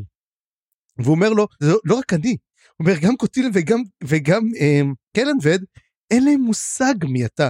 זאת הסיבה שהם בודקים אותך, הם לא יודעים מה אתה עושה. ותשמע, אה, זה מאוד מאוד מעניין גם כן אה, לראות ככה ש... אתה יודע, הכל טוב ויפה, אבל הם לא כל כך סגורים בינם, אבל בסופו של דבר באמת מסיימים את זה של אוקיי, נהיה ביחד, הם עושים איזה מין ברית קטנה, ודי סוגרים באמת הנקודה הזאת. ואז יש בעצם את השיחה עם הוסטיל רת'ור וטרל סנגר, הם שהוא מדבר, הם, הם רואים את השירה, הם שומעים אותה. אגב, הוסטיל רת'ור, אומרים שהוא נראה עדיין כמו טלני מס. יש זאת אומרת, הוא עדיין יש לו מצח גבוה, עיניים שקועות, שיער ארוך, אומר, אפילו נראה, הוא נראה כמו מת. אפילו שהוא חי. ואז הוא מדבר איתו ואומר לו, תשמע, האם למשל אונרק שעכשיו קיבל את כל היכולת שלו, האם הוא מסוגל לחזור בחזרה למצב השבור שלו, למצב שלו שהוא מת, כי הרי הוא אומר זאת אשליה כל הרפיוג'יום הזאת, זה לא מקום אמיתי, אנחנו גם נצטרך לחזור בסופו של דבר. אמ, והוא אומר, אנחנו עכשיו נושמים, אנחנו עכשיו מתחילים, לז... פתאום הרגשות חוזרים, הוא אומר, הוא אומר, יש לך פתאום רחמים, אתה מרחם, אתה מסוגל לעשות את זה. ובעצם אומר לו אה, טרל שזה לא אשליה. כי הוא אומר, תשמע, אולי מה שאתה רואה זאת אשליה, אולי בעצם כל הדברים האלו אשליות, אבל היחסים שהם רקמו ביניהם, החבורה, הם לא אשליה. ואז הוא שואל אותו באמת, הוסטייל שואל את אה, אונרק, הוא בא ואומר לו, אתה מסוגל לזנוח עכשיו את החבר שלך, להישאר פה לנצח ובעצם לנטוש את החבר שלך? הוא אומר, לא, אני אחזור למציאות אפילו אם אני אהיה שבור, כי החברות חשובה לי יותר מהחיים. וברגע שהוא אומר את זה, אז הוסטייל וכל החבר'ה אומרים, אמ, על כזה קורבן אנחנו לא יכולים להגיד לא, והם פשוט נשבעים אמונים לאולשון פרל. ונשארים ואומרים, הקורבן כזה שזה בעצם מה שאני רואה שהמון נטלה נמאס, הם מעריכים קורבן. הרי מה שהם עשו היה הקורבן הגדול ביותר, אנחנו מקריבים את החיים שלנו, את זה, הם תמיד העריכו קורבנות, ז, ז, זאת הייתה התרבות שלהם. וכשהם ראו את הקורבן שאון רק מסוגל לתת, הם אמרו, הקורבן שלך גדול יותר מכל קורבן שאפשרי, ולכן אנחנו נשבעים לך אמונים ואנחנו נלך איתך, לפחות עד שהאשליה הזאת תיגמר, כי בשבילם זאת עדיין אשליה, אבל הוא מסוגל ללכת עבור האשליה הזאת עם כל הלב שלו. וזה באמת היה אה, קטע מאוד מאוד מעניין. ואתה פה כתבת משהו, כתבת מאשרים שירות דללו סולטייקן, אני לא ראיתי את זה, כנראה פספסתי. כן כן כן הם אומרים שהוא Soletaken הם אומרים אנחנו נצטרף אליך Soletaken משהו כזה. אוקיי. אה, מדברים עליו. כן ובסופו של דבר אה, הדג' אומר לקוויקבן את מה שאני כבר נתתי פה את התיאוריה פה שבאמת ה Finnest נמצא שסקבנדרי נמצא ברפיוג'יום וזה הדג' מאשר את זה. כן. כמובן במין כל מיני יכולות שזה כן, אז התיאוריה אחת, לפחות תיאוריה אחת הצליחה. עוד מעט תראה כמה תיאוריות אחרות שלי מתרסקות על קרקע המציאות. נכון. אה, שמע, קטע חזק, אני מאוד מאוד אהבתי את הקטע של ה-QBG, הוא היה קצר, הוא היה לעניין. אה, הבנטרקט זה מין side thing שהתחיל בפרק הקודם ועכשיו הוא מיד קיבל סגירה. לא לא מרחנו את זה יותר מדי כאילו כן היה את כל העניין הזה של הפוליטיקות הפנימיות שלהם ידענו שאולשון פרל לא שולט כל כך וזה פתחנו את זה סגרנו את זה. טיפה היה לי מוזר השינוי לב שלהם הוא היה קצת מהיר מדי ואני כנראה פספסתי את ההסברים שם על זה שאון רק באמת אה, זה אבל אה, איך שאתה הסברת לי לפחות זה היה הגיוני עכשיו אז אה, מחליק את זה. אז בוא נעבור ל-10G גם ונראה מה קורה איתם. 10G אז 10G קודם כל קטע קטן מאוד אבל מאוד מאוד חשוב. קודם כל סרן פדק מתחיל מגלה שלמשל כל ה... מה שהוא מסרסף איתו זה לא שרשרת, זה גרות, זה חבל חניקה. ואז היא מבינה שלמעשה קליפ הוא לא החרב הראשונה. מה שאומר זה לא נכון, הוא המתנקש. ובמי הוא כנראה עומד להתנקש? אני חושב, או בסקבנדרי או בסילצ'וס רואין. השאלה במי אתה חושב באמת שהוא נשלח, הוא באמת לו גם, הוא באמת לו, אודי נס כבר עלה עליך מהיום הראשון, זאת הסיבה שאתה לא סובל אותו. אז מה אתה חושב בעצם מי קליפ נשלח להרוג? שאלה טובה באמת האופציות שאתה העלית הן טובות אבל זה לא כנראה לא סילצ'ס כי אם זה היה סילצ'ס למה לא להרוג אותו לפני כן. תזכור כזה דבר דרך אגב garrote אתה יכול להרוג רק מאחורה זאת אומרת מישהו חייב להפנות אליך את הגב. כן. זה שהוא נשק של בגידה אז האם הוא מתכוון להרוג את סקבנדרי אבל garrote קסום לך תדע אולי אתה יכול כן. להתעתק מאחורי הבן אדם ולהרוג או, ש... או שאתה חושב שהגרות הזה מכיוון שהוא מוביל כביכול לעולם אחר אולי הוא מוביל אותך לתוך החרב, של, אה, אתה יודע, דרג דיפור? אה, לדרגניפור, או למין משעול נפרד, אה, לך תדע. יכול להיות שזה כמו, מין דרגניפור קטן, שיש לך חבל חניקה שהופך את הנשמה לתוך משהו אחר. אוי ויש עוד אופציה אולי הגרות הזה הוא יותר סמל סטטוס סלאש אה, חפץ Mm. קסום עם כוחות אחרים ולא באמת מנלחם איתו. אה, להבדיל נגיד מדרגניפור או מהחבל של קוטיליון שהוא לא יודע אם יש לו איזה שהם יכולות מיוחדות אבל הוא הורג איתו אנשים על ימין ועל שמאל אז אולי כן. אגב, אני אשאל אותך שאלה, כי אני לא זוכר את זה, אני חושב שזה היה בספר הקודם, או זה או הספר הקודם, איך, איך סקבנדרי הרג את סילצ'סרון, הוא תקע בו חרב? לדעתי כן לדעתי חרב או סכין מהגב. כן. סכין הם לא לא? הוא תקע בו סכין. כן, הוא לא חנק אותו מאחורה, נכון? כי אחרת זה היה מגניב. לדעתי לא. אוקיי. ואז אנחנו יודעים שבעצם קילמנדרוס ניפצה לו את הראש. אוקיי, אז הם מבינים את זה, ואז הם בעצם אומרים, עוברים דרך שער כזה ענקי, נכנסים אליו, הם עוברים והם רואים גופות של דרקונים. ואז הוא אומר להם, ברוכים הבאים לסטאר ולדמליין. תשמע, איך קודם כל קליפ יכול לפתוח, זאת אומרת, הוא בעצם אחד הבנים של, של אנומנדרק, יכול להיות, דרך אגב, שיש לו מין חלק מהדם הדרקוני שהוא מסוגל לעבור. הרי אנחנו יודעים שהם יכולים לשנות את איך שהם נראים, מבוגרים או צעירים. אנדריס רצה לראות מבוגר, אנומנדרק נראה עדיין צעיר. אמ, אתה יודע, האם הרגו את כל הדרקונים? חוץ מהמעט שעוד נשארו? אם הוא תסטה אנדי בדם אז יש בו דם של דרקונים בסופו של דבר. אז לא, לא כל לו. הטיסטנדי יש דרקונים. יש חלק שיש להם את הדרקונים ויש חלק שלא. תיקח למשל את אה, נימנדר, נימנדר אין לו. ולמרות שהוא כן אני הבן. לא מתכוון שכולם יכולים להפוך לדרקונים אבל אני חושב שלכולם יש קשר לדרקונים. אה, אבל בכל מקרה אולי בשביל זה הוא היה באמת צריך את סילצ'ס בשביל להיכנס לשם. אה, ועכשיו הוא יכול להרוג אותו. לא יודע בכל מקרה גם קוטיליון הרי אה, היה צריך איכשהו להגיע לשם. אז אולי זאת הייתה וואי, פתחת לי. רגע, חכה, אני חייב לעצור אותך כי פתחת לי פה קטע פסיכי לחלוטין. נו נו נו. ספר. או, אות הזוי. אות הזוי. חכה. קליפ הוא למעשה עובד עבור קוטיליון. הרי קוטיליון הוא החבל והוא משתמש בחבל כדי לחנוק, זה סגנון שלו. הוא שלח את קליפ בעצם. הוא פטרונם של המתנקשים. בדיוק. ועכשיו, האם, מה רצה קוטיליון? דבר אחד הוא רצה, תפתח לי שער מסתיו על הדמליין. שער שהוא יצא, שקליפ יוכל לצאת. האם בעצם הפתח עכשיו שהוא עשה זה מה שקוטיליון ביקש? פתח לי את השער בעצם לעולם המת? האם זה מה שהוא עשה? האם הוא רצה בעצם לקחת את סילצ'ה סטרורים ולזרוק אותו קיבינימט? וקליפ ידע את זה ובעצם עשה את זה? זה כל המטרה הייתה לנעול אותם בסתיו על הדמליין?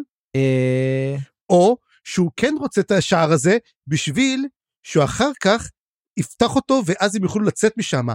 אם אתה אומר שסילצ'ה סטרורים פתח להם את השער לסטבל הדמלן שהוא מסוגל לעשות את זה, הוא יהרוג אותו ואז הם יוכלו לצאת משם החוצה לרפיוג'יום. מעניין אני אני פחות נוטה לומר שהוא רצה להשאיר שם מישהו כי עובדה שלמה הוא היה צריך אז שם את קוויקבן. לדעתי זה יותר בשביל או, אבל הוא מבקש, אבל, אבל כולם צריכים להגיע, אז כנראה קליפ וקוויקבן הולכים לעשות משהו ביחד. אבל אני כמעט עכשיו עכשיו ברגע אני בטוח, קליפ הוא משרת של קוטיליון אמ, לגמרי. הגיוני שמע אני אוהב את התיאוריה הזאת. אוהב אותה. אגב, תגיד לי, יש לך פה במקרה את הספר שמראה את כל הבתים של בית האפלה? אולי יש איזה משהו בבית אפלה שפספסנו? לא חושב אין רוצח בית אפלה, מתנקש בית אפלה? תן לי דקה. יש את הפוזיציה של אפסלר שהתפנתה לא, היא הבתולה. מה אתה חושב שהוא הבתול? אולי לך תדע. מה הוא לא יכול להיות? לא, זה כבר, זה, זה סקלדף, זה לא הוא. אוקיי, אה, קינג קווין שאנחנו לא יודעים מי הם. נייט שזה רייק. מג'אי קפטן סולג'ר וויבר מייסון וייף. אולי הוא אחד מהם. זה לא נשמע כמו אף אחד מהם. לא, לא נשמע כמו אחד מהם. עדיין יהיה מעניין לראות אם זה קורה. טוב, בכל מקרה זאת התיאוריה, ומיד אנחנו נלך דרך אגב לתיאוריה שאהבתי ו... והלכו לי. אבל קודם כל, בוא נדבר על דבר אחד אחרון, על הדרקונים האמיתיים. זו זה, לא נשארו דרקונים יותר? סטאר ולדמלנט זה משעול ריק? או ריק או חשבתי כמו בטריה. שהוא נותן את הכוח למשעולים האחרים דם דרקונים. אולי הדם דרקונים שעלה כמו אה, צוקים אתה זוכר אני לא זוכר איפה זה היה באיזה אחת מה... אה, נראה לי זה היה בספר הזה לא זוכר את הסצנה בדיוק בפרולוג שבה השלוליות דם דרקונים פשוט התחילו להפוך לתלת מימדיים ואז הם עלו למק... לעולם אחר אז אולי הם עברו לסטאר ולד דמליין. ואני תוהה לעצמי אם הקשר של סטאר ולד דמליין לשאר המשעולים קשור לזה שהוא נותן להם איזשהו כוח. אנחנו יודעים הרי שלמשעולים הקדומים לא מגיעים מהדם של קרול אז אולי הם מגיעים מהסטאר ולד דמליין. קיצור מאוד מעניין כל הסיפור הזה אני בהחלט זה היה קרילי פנגר מאוד חזק. מעבר לזה תזכור גם כן שאנחנו ראינו דרקונים צלובים מישהו חיסל בסיסטמטיות את כל הדרקונים. השאלה מי זה האם זה קצ'ן צ'מאלה האם זה אטיסטה דור טיסטה אנדי. או שהם פשוט מתים מעצמם אולי הם נתחיל להיגמר להם הכוח או שיש איזשהו תהליך יותר גדול שהופך גורם להם למות. אבל צפריר פתאום עלה לי ש... ואני לא יכול לשמור את זה יותר בבטן. יש לנו בעצם קליפ הנגר. אני חושב שאנחנו נעשה תחרות בדיחות הבדיחות הדד הגדולות ביותר וזה נכנס. קליפ הנגר. טוב אז אחרי קליפ הנגר בוא נעבור לוונית אתה רוצה לה... להגיד עליו איזה משפט כן כן אני אגיד משפט אחד עליו קודם כל וניץ אה, סטד אה, מיודו בכינויו בטמן. אחרי שגרון אבריק ויתר עליו הוא בעצם עושה את מה שאמרתי דרך אגב בהתחלה שעשה את זה הוא רוצח את לטור אניקט. הוא נכנס אליו הביתה שוחט אותו הוא אומר כמובן יש לו אישה ילדים הוא אומר אבל זה כבר אורבין כבר טיפל בזה. זאת אומרת הוא די חיסל אותו את כל, את כל השושלת שלו הם עיקר אותו ויש מהומות אבל הוא אומר אני לא נמצא פה בתפקידי כאסאסין אני נמצא פה כאינדדד. והוא אומר הם סוף סוף קיבלו את מה שמגיע להם. וזה מה שבעצם בא לעשות תהול. הוא בא להראות לאינדדד הכוח אצלכם. כי עכשיו גם להם אין כסף גם עכשיו הם אינדדד. כי אף אחד אין לו כסף בתכלס. וכמו שאומר אתם הרי הם היו משועבדים לאל הכסף כמו שאמרו את זה בפרק הקודם קלמנדרוס או איך קראו לו לסאץ' הוא אומר יש להם אל יותר קשוח שהוא אל הכסף. אבל ברגע שאתה מראה שהאל עצמו הוא אתה יודע המלך עירום האל עצמו לא קיים. מה מבדיל ביני ובינך אני יכול לעשות מה שאני רוצה וזה נותן להם את היכולת אפילו או את הפריבילגיה נקרא לזה להרוג אותם. ותשמע אני אהבתי את זה ועכשיו בוא נעבור באמת לחלק האחרון שהוא קצת ארוך. 아, רגע רגע כן. רגע רגע רק רציתי לומר נקודה אחת תן. איך שאתה אומר עכשיו על האלים אל הכסף זה גרם לי לחשוב על אלים אמריקאים לגמרי אז זאת המלצה למי שעוד לא קרא את אלים אמריקאים אבל פתאום התחלתי לדמיין מה היה קורה אם אלים אמריקאים היה נכתב על העולם הזה ובעצם כל התככים והמזימות בין האלים פה זה סוג של זה כאילו באמת יש נכון. פה קאסטות ואלים חדשים אלים ישנים נשגבים מול אלים סול טייקן מול ליינט אני יודע כל הדברים האלה זה פשוט מאוד מאוד מרתק וזה ממש מזכיר לי את האלמנטים האלה אצל uh, גיימן. כן. אז אחרי שאנחנו היללנו את גיימן בוא נעבור למה שאני אוהב לקרוא לו הקללה החדשה אבל קוסון טאפי.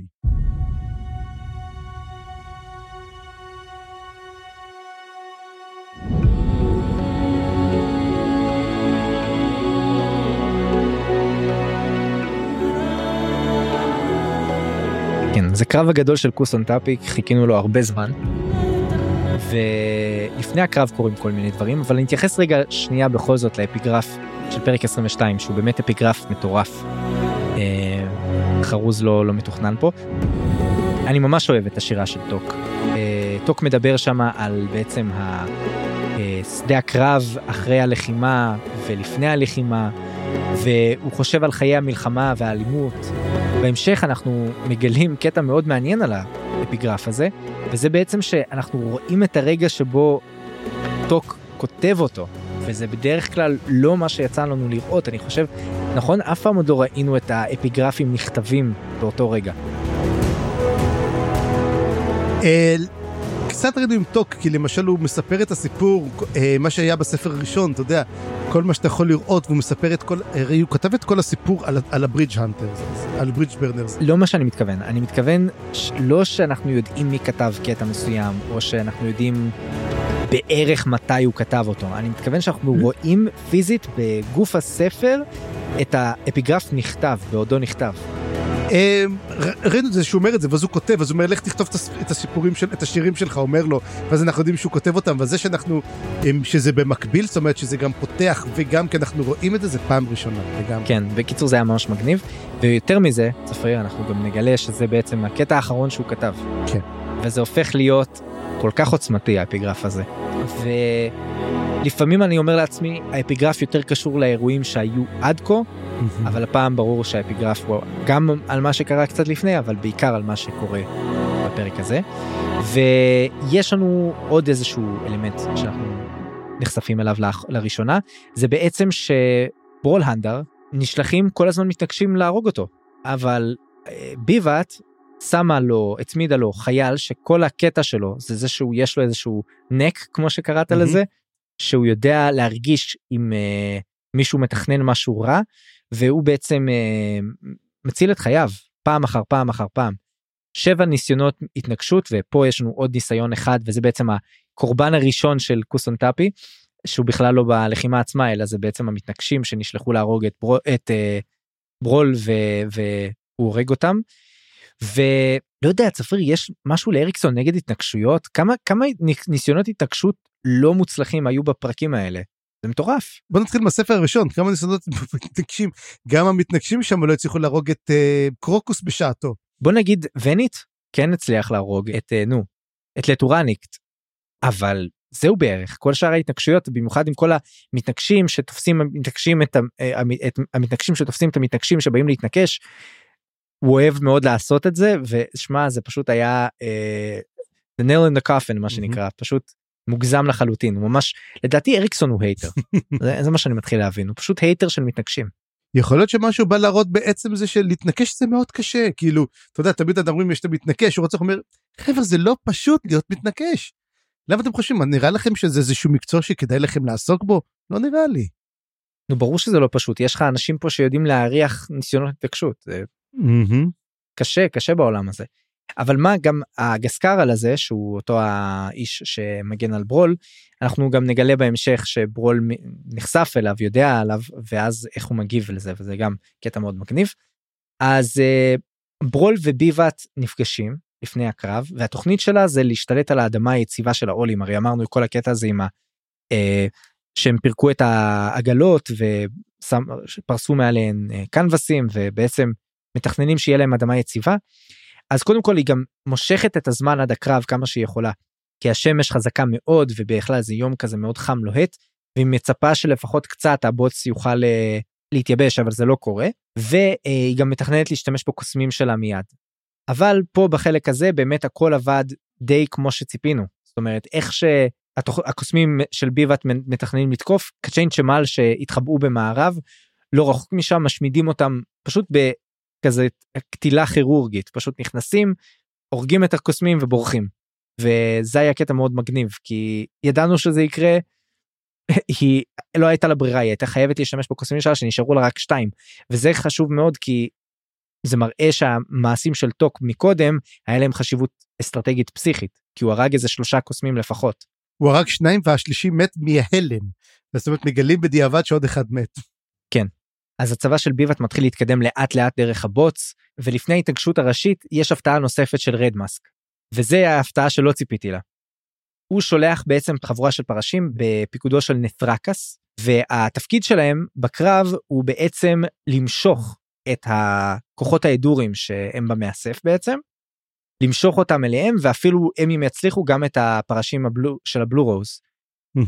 בעצם לאיים על, האג, על האגפים לברוח ולמשוך אחריהם את האנשים. ורדמאסק אומר לנטרקס הזה אז אתה מבין מה התוכנית ונטרקס אומר כן אני מבין. אומר, אתה מבין שאסור לך לתקוף אותם? הוא אומר כן בטח אסור לי לתקוף אותם הכל בסדר. אתה מבין שאתה צריך רק למשוך אותם זה בעצם תרגיל בעצם זה לא הכוונה שעכשיו תילחם בהם? הוא אומר כן כן הכל הבנתי תפסיק וכן הבנתי. איך שכמובן הוא הולך לעשות את זה הוא מחליט שהוא הולך לתקוף אותם ולהמשיך לתקוף אותם. ובעצם אה, במידה מסוימת אני לא יודע אם הוא הכריע את הקרב אבל הוא בהחלט עשה מעשה מטומטם.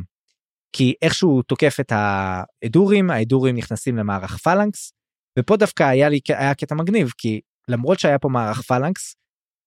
אריקסון הראה כמו שאתה אמרת לגבי ההתנגשות הוא הראה תקשיבו גם מערך פלנקס זה לא דבר כזה פשוט אוקיי. אה, הסוסים דוהרים במהירות מאוד מאוד חזקה ואם ה... לא מצליחים להחזיק טוב טוב את השורות הקדמיות והם מצליחים לפ... אה, לפרוץ אז זה באמת אה, ממש ממש חזק. והם מצליחים פה לא רע בחלק הראשוני אבל ברגע שהבלורוז מגיעים הם מצליחים לשבור את הכוח של נת'רקס. ויש פה כן יש פה הרבה טבח הרבה הרג וברגע שזה קורה אה, ברול הנדר וההידורים מתעורר בהם רעב חדש הם נהפכים נהפכים לצמאי דם והם רוצים להצטרף עכשיו ללחימה הראשית. וזה בעצם ההתחלה של הקרב הגדול הגדול. מה אתה חשבת על כל הדבר הזה וכל מה שהיה לפני הקרב הגדול? לא, זה, אני חושב שזה עדיין הקרב הגדול, תשמע, זה קרב מאוד מאוד ארוך, הוא תופס כמעט את כל פרק 22, והוא, תשמע, זה קרב שחיכיתי לו המון. אתה יודע משהו? אנחנו גם נסתכל גם בתוצאות של הקרב, ונבין שרד מאסק, אנחנו כל הזמן היינו בטוחים, לא יודע, אני הייתי בטוח שהוא הולך לנצח. 100% הייתי בטוח בזה. ובסוף מתברר שהוא לא היה כזה, כזה טקטיקן טוב. אתה יודע? רגע רגע אבל אני לא, לא דיברנו על הקרב עצמו דבר על הקרב עצמו. בוא נדבר על הקרב עצמו. ברגע שבעצם ברול אנדר מבין את זה הם חוזרים זה כמו שקרה בקרב עם המלאזנים הם מתחילים לחזור בעצם לשיטות הישנות שלהם אומרים השיטות על אדור על אתריות לא מתאימות לנו. אנחנו צריכים לחזור ללחימה של השבטים. השבט הזה אני חושב שבולנדר זה הארפאי זה השבט הארפאי שם והם אומרים ארפאי כן ואנחנו חוזרים ללחימה שעשינו שם שבט מול שבט אה, אתה יודע כאלו דברים ככה אנחנו צריכים להילחם. לא מעניינים אותנו. אגב זה שבט שהיה עסוק בציד אה, כן. אה, נבטנים. נכון. אז הוא אומר אה, שמע זה יותר כיף. הרבה יותר כיף מזה כן. והם מתחילים ומה שהם עושים הם, פשוט התוכנית של ביבת היא הופכת לתוכנית אה, מצ... נכונה. כי מה היא עושה בעצם? היא אומרת הרי יש בוץ שם נכון? והם הולכים להילחם. היא שולחת את הכוח והיא יודעת שאנשים ימותו אבל ברגע שאנשים מתים אפשר להילחם עליהם והם יהיו הבימות החדשות. וכמו שגם אתה כתבת היא פלדה קרה לחלוטין. היא מקבלת את העובדה הזאת שזה הולך לקרות וזה מסיט את ה...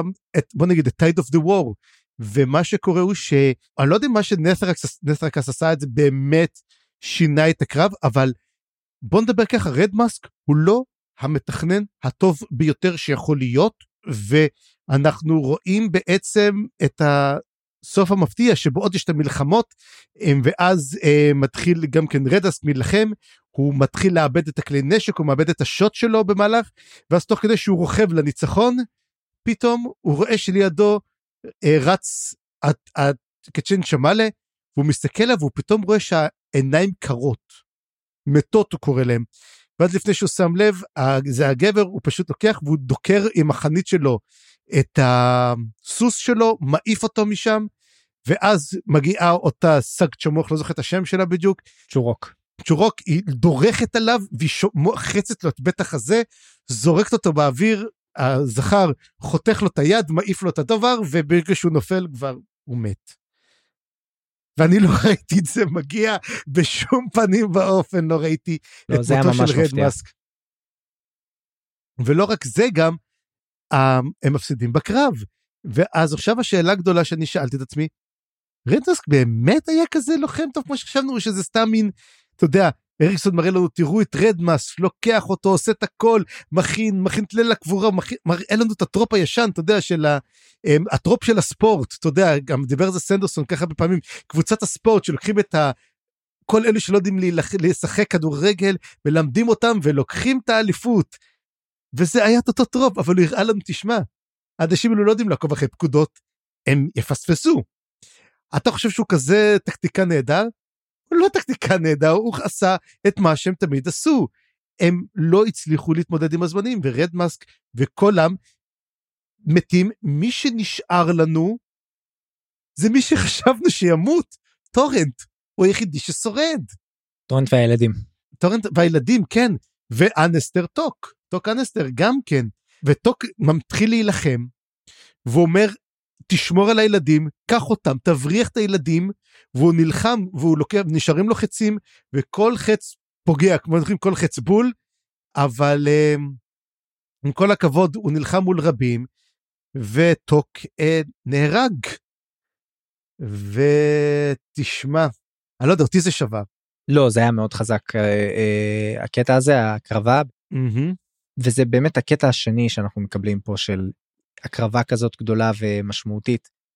ודיברנו על זה שטוק, יש סיכוי טוב שהוא לא ישרוד את זה, והוא הרי שרד כל כך הרבה טראומות, והוא עובר עליהם, כן? הוא, הוא תוך כדי הדהירה הזאת, הוא חושב על העבר שלו, יש לו פלשבק, החיים רצים מול עיניו. וכן, זאת הייתה סצנה מאוד מאוד חזקה, והוא חשב על זה שאולי החרבות האפורות שהגיעו, שיחד איתם הוא הגיע, פתאום הוא חושב, אולי טעינו. שמנו את מבטחנו באדם הלא נכון, אולי טעינו בנבואות, וגם גילינו משהו מעניין, מעניין מאוד. איך החרבות האפורות ידעו לאן ללכת? מסתבר שהם קיבלו כל מיני אה, חזיונות כאלה, מין חלומות שהזאבים שלחו להם. וזה היה מאוד מאוד מרתק, כי כל הכתות האלה צפריר, זה לא מהמם. שהם איזה, כמו בעולם שלנו, כן? שזה איזשהו מישהו מנצל ו- וגורם לאנשים לפעול לפי התוכניות שלו, בדרך כלל בזדון. פה יש באמת איזשהו כוח שמניע את האנשים. וזה גרם לי לחשוב נגיד על הכת של פנר, שאולי באמת הם קיבלו חזיונות של פנר. ושמע, באמת באמת קטע טוב ומעניין. אה, ואני גם מזכיר לגבי תוצאות הקרב שלא אמרת, אבל מהמם. נהרגו, אני חושב, לפחות אה, שליש מהלת'רים, וזה היה תוך כדי הקרב שהיא אמרה את זה, אז יש סיכוי טוב מאוד שנהרגו חצי, או אולי אפילו קרוב לזה. זה המון, זאת אומרת, גם הצבא, אם הצבא האולי לא ניצח, גם אם רדמאסק הפסיד ועשה המון טעויות אסטרטגיות גדולות, אבל הוא בכל זאת הצליח הרבה יותר מהמצופה, נגיד את זה ככה.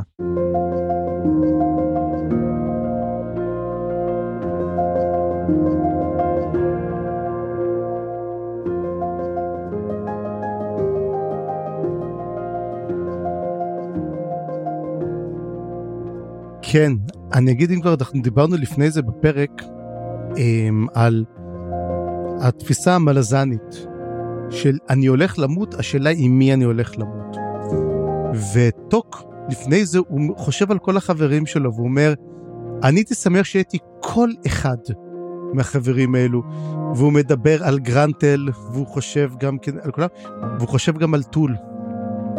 שאומר הייתי שמח למות לצידו.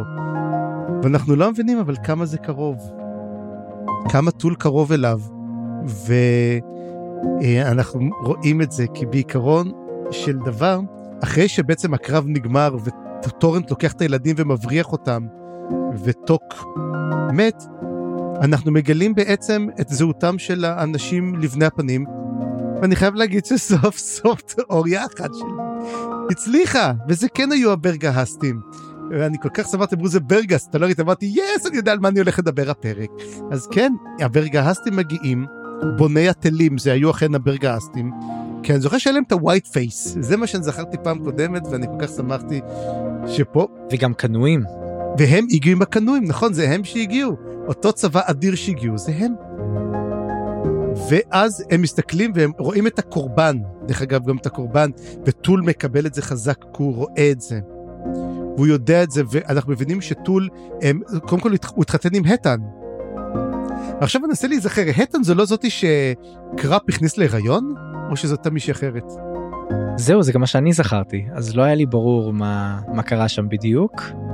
קצת מוזר. כן, אתה יודע, מאז הספר השלישי עברו אי אז שבועות, ימים, שנים. אז אם מישהו מהמאזינים שלנו, בבקשה יכול לעשות לנו סדר בלי ספוילרים. זאת היא הייתה או לא? כי אני זוכר שזאת היא. אז היא עכשיו, טול הוא בעצם ראש השבט, הברגהסטי, הוא חי, הוא כבר, אתה יודע, הוא נמצא שם, הוא מוביל אותם. ואז כמה דברים באמת באמת באמת מעניינים.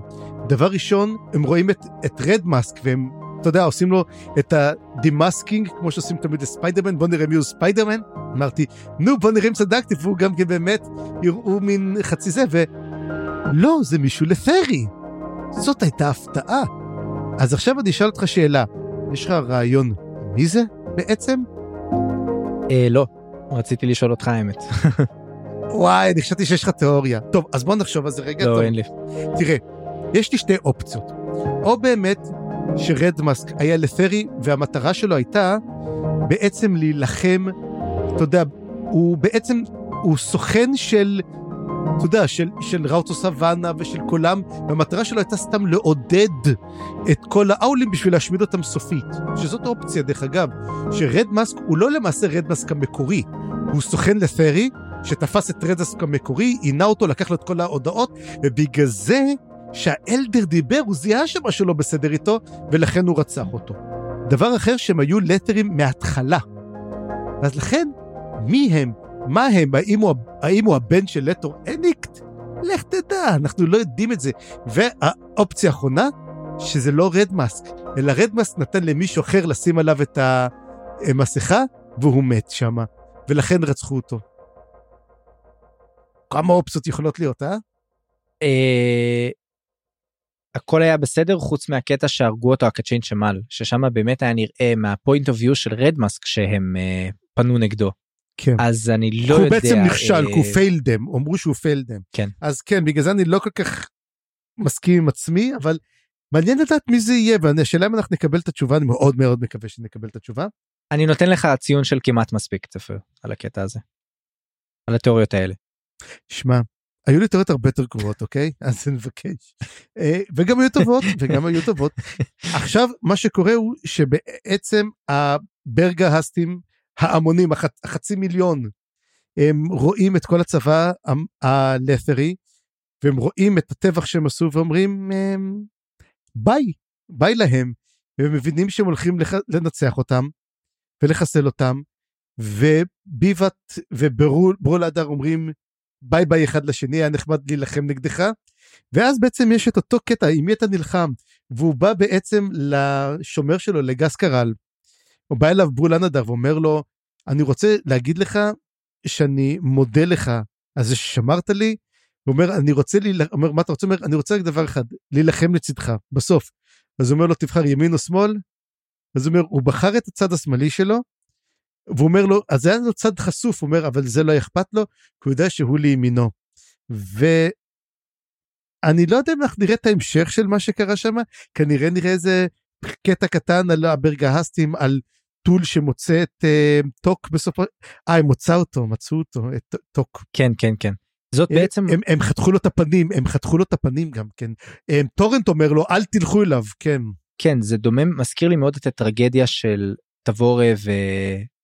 וליסין כן. בסוף הספר הרביעי שהיא בעצם הורגת אותה והיא לא יודעת שהיא הורגת אותה אז זה לא בדיוק אותו דבר אבל זה דומה. מאוד רק שפה באמת טול מתוודע לטרגדיה תוך כדי ואנחנו רואים את, ה... את, את ההשפעה של זה עליו אבל איך שאריקסון בעצם חיבר את העניין הזה זה יפהפה כי בעצם הוא נתן לה הרי תוך כדי הדהירה אנסטר טוק נזכר בכל ההיסטוריה שלו מהמם. והוא אומר יש כמה אנשים שסמכתי עליהם עד הסוף והוא הזכיר את טוק והוא חשב עליו. ובדיוק אם הוא היה נשאר בחיים רק טיפ טיפה לא טוק, ברגסטים היו טול. מציעים אותו.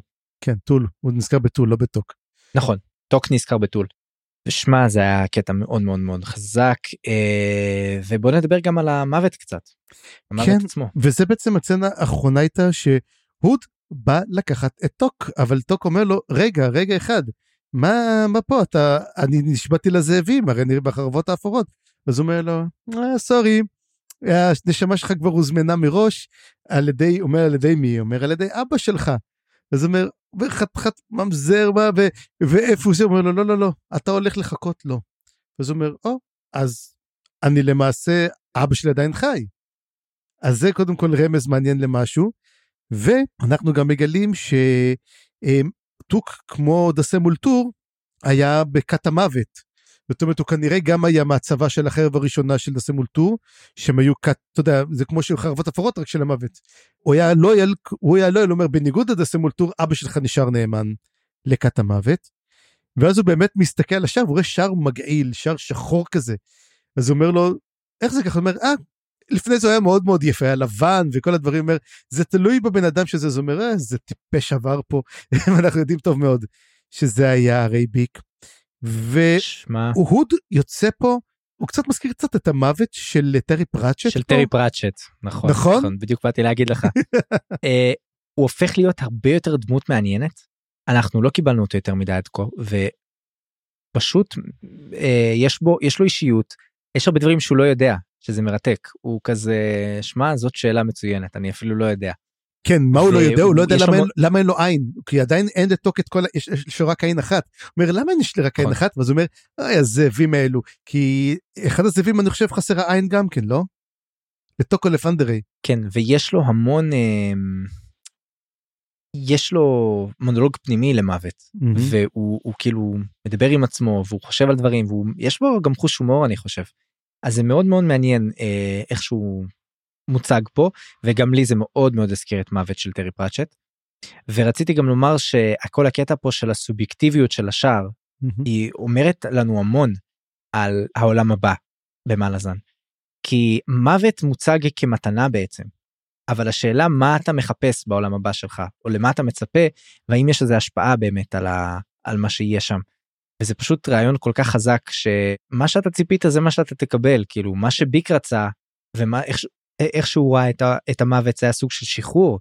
איך שטוק ראה את המוות זה גם היה אמור להיות סוג של שחרור לא? חשבתי על זה. במקום זה הוא מקבל משהו סופר ציני אבל- אבל אולי זה כי לא זה לא המוות שהוא ציפה לו אולי כי הוא ציפה למוות של אה, טוק ופנדרי והוא מרגיש שרימו אותו עכשיו. תגיד, השאלה עצמה, למה טוק בא לאסוף אותו? כי בגלל שכאילו הקדישו את הנשמה שלו? אה, או בגלל האופי או, או האיכות של הנשמה הזאת כאילו טוק עבר המון דברים הוא מאוד מאוד הוא לא הוא טיפוס יחיד, יחידני יחידני יחידני. אבל, אבל הנה עכשיו אני שואל אותך שאלה אחרת. אז הוא ידע שהוא הולך למות? זאת אומרת, האם המוות הוא ידוע מראש? האם כל המהלכים ידועים מראש להוד? הוא יודע מי עומד להגיע? זאת אומרת, אין יכולת שינוי? יש גורל קבוע מראש? זה מאוד מעניין השאלה הזאת. אני רוצה לומר שבדיוק כמו הוד אני אנקוט בדרך של אין לי מושג. ולכן עלינו לשתות. וזהו, אני חושב שהגענו לכל הנושאים. ווואו, פרק הבא, פרק ארוך הולך להיות. אני, וואו. ואני מקווה שיהיו שם המון תשובות ואני מקווה שנקבל שם את ההמשך של מה שקורה עם הנחתים כסופי השיער ואני רוצה לגלות מה מה קורה עכשיו עם הברגסטים אם הם הולכים ומשמידים את העולים או לא ומה הם יעשו אחר כך ואני מקווה שנקבל שם המון המון תשובות לגבי מה קורה בלת'רס עצמה שלא נגענו בה בכלל בפרקים האלה. נכון, מה קורה עם איקריו? מה קורה עם קרסה אורלונג? מה קורה עם הקרב נגד רולד? אה, תשמע, מה שיש לנו בשבוע הבא, יש לנו אה, למעשה שלושה פרקים, שני פרקים ואפילוג. אה, פרק ראשון הוא יהיה קצ... 23, הוא יחסית קצר, הוא נחמד. הפרק הבא לעומת זאת, הוא פרק באורך של איגתן. אהה, ואז האפילוג, וזה הפרק האחרון. ואני חושב שזה פרקים בגודל של איגתן, כבר למדנו להיזהר מהם, אבל אני, מצ... אני מצפה לטלטלות נפש. אמ, אז חבר'ה, מי שמוכן לקרוא תבינו, זה קריאה מאוד מאוד מאוד ארוכה. אז אה, לנשום עמוק, אנחנו מגיעים לשם, ופרק הבא, פרק סיום עונה. יש אז uh, אנחנו מתרגשים ומתים כבר להיכנס פנימה אבל uh, לפרק שלנו של הפודקאסט זהו לטאטה. בפעם הבאה נקרא את הפרקים 23 עד האפילוג, ונסיים את סופת הקוצר, החלק הרביעי, וגם נסיים את הספר סופת הקוצר, הספר השביעי בסדרה. אני חיים גורוב גלברט אני צפריר גרוסמן. בואו לערוץ הדיסקורד שלנו, נחמד שם, ונשמח אם תדרגו אותנו באפליקציית הפודקאסטים שבה האזנתם לנו. ואם בא לכם לתמוך במה שאנחנו עושים, אפשר לעשות זאת דרך פטריון, יש מלא דרגות תמיכה ותשורות מגניבות, פרטים בתיאור הפרק. ומוזמנים גם להסתכל על ערוץ היוטיוב החדש שלנו. עריכה וסאונד חיים גורוב גלברט.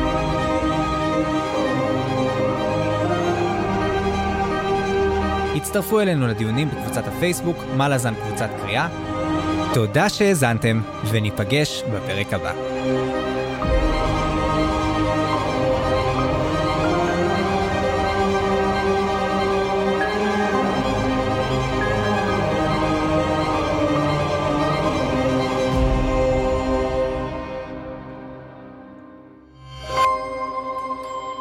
היזיון, הסכתים פנטסטיים.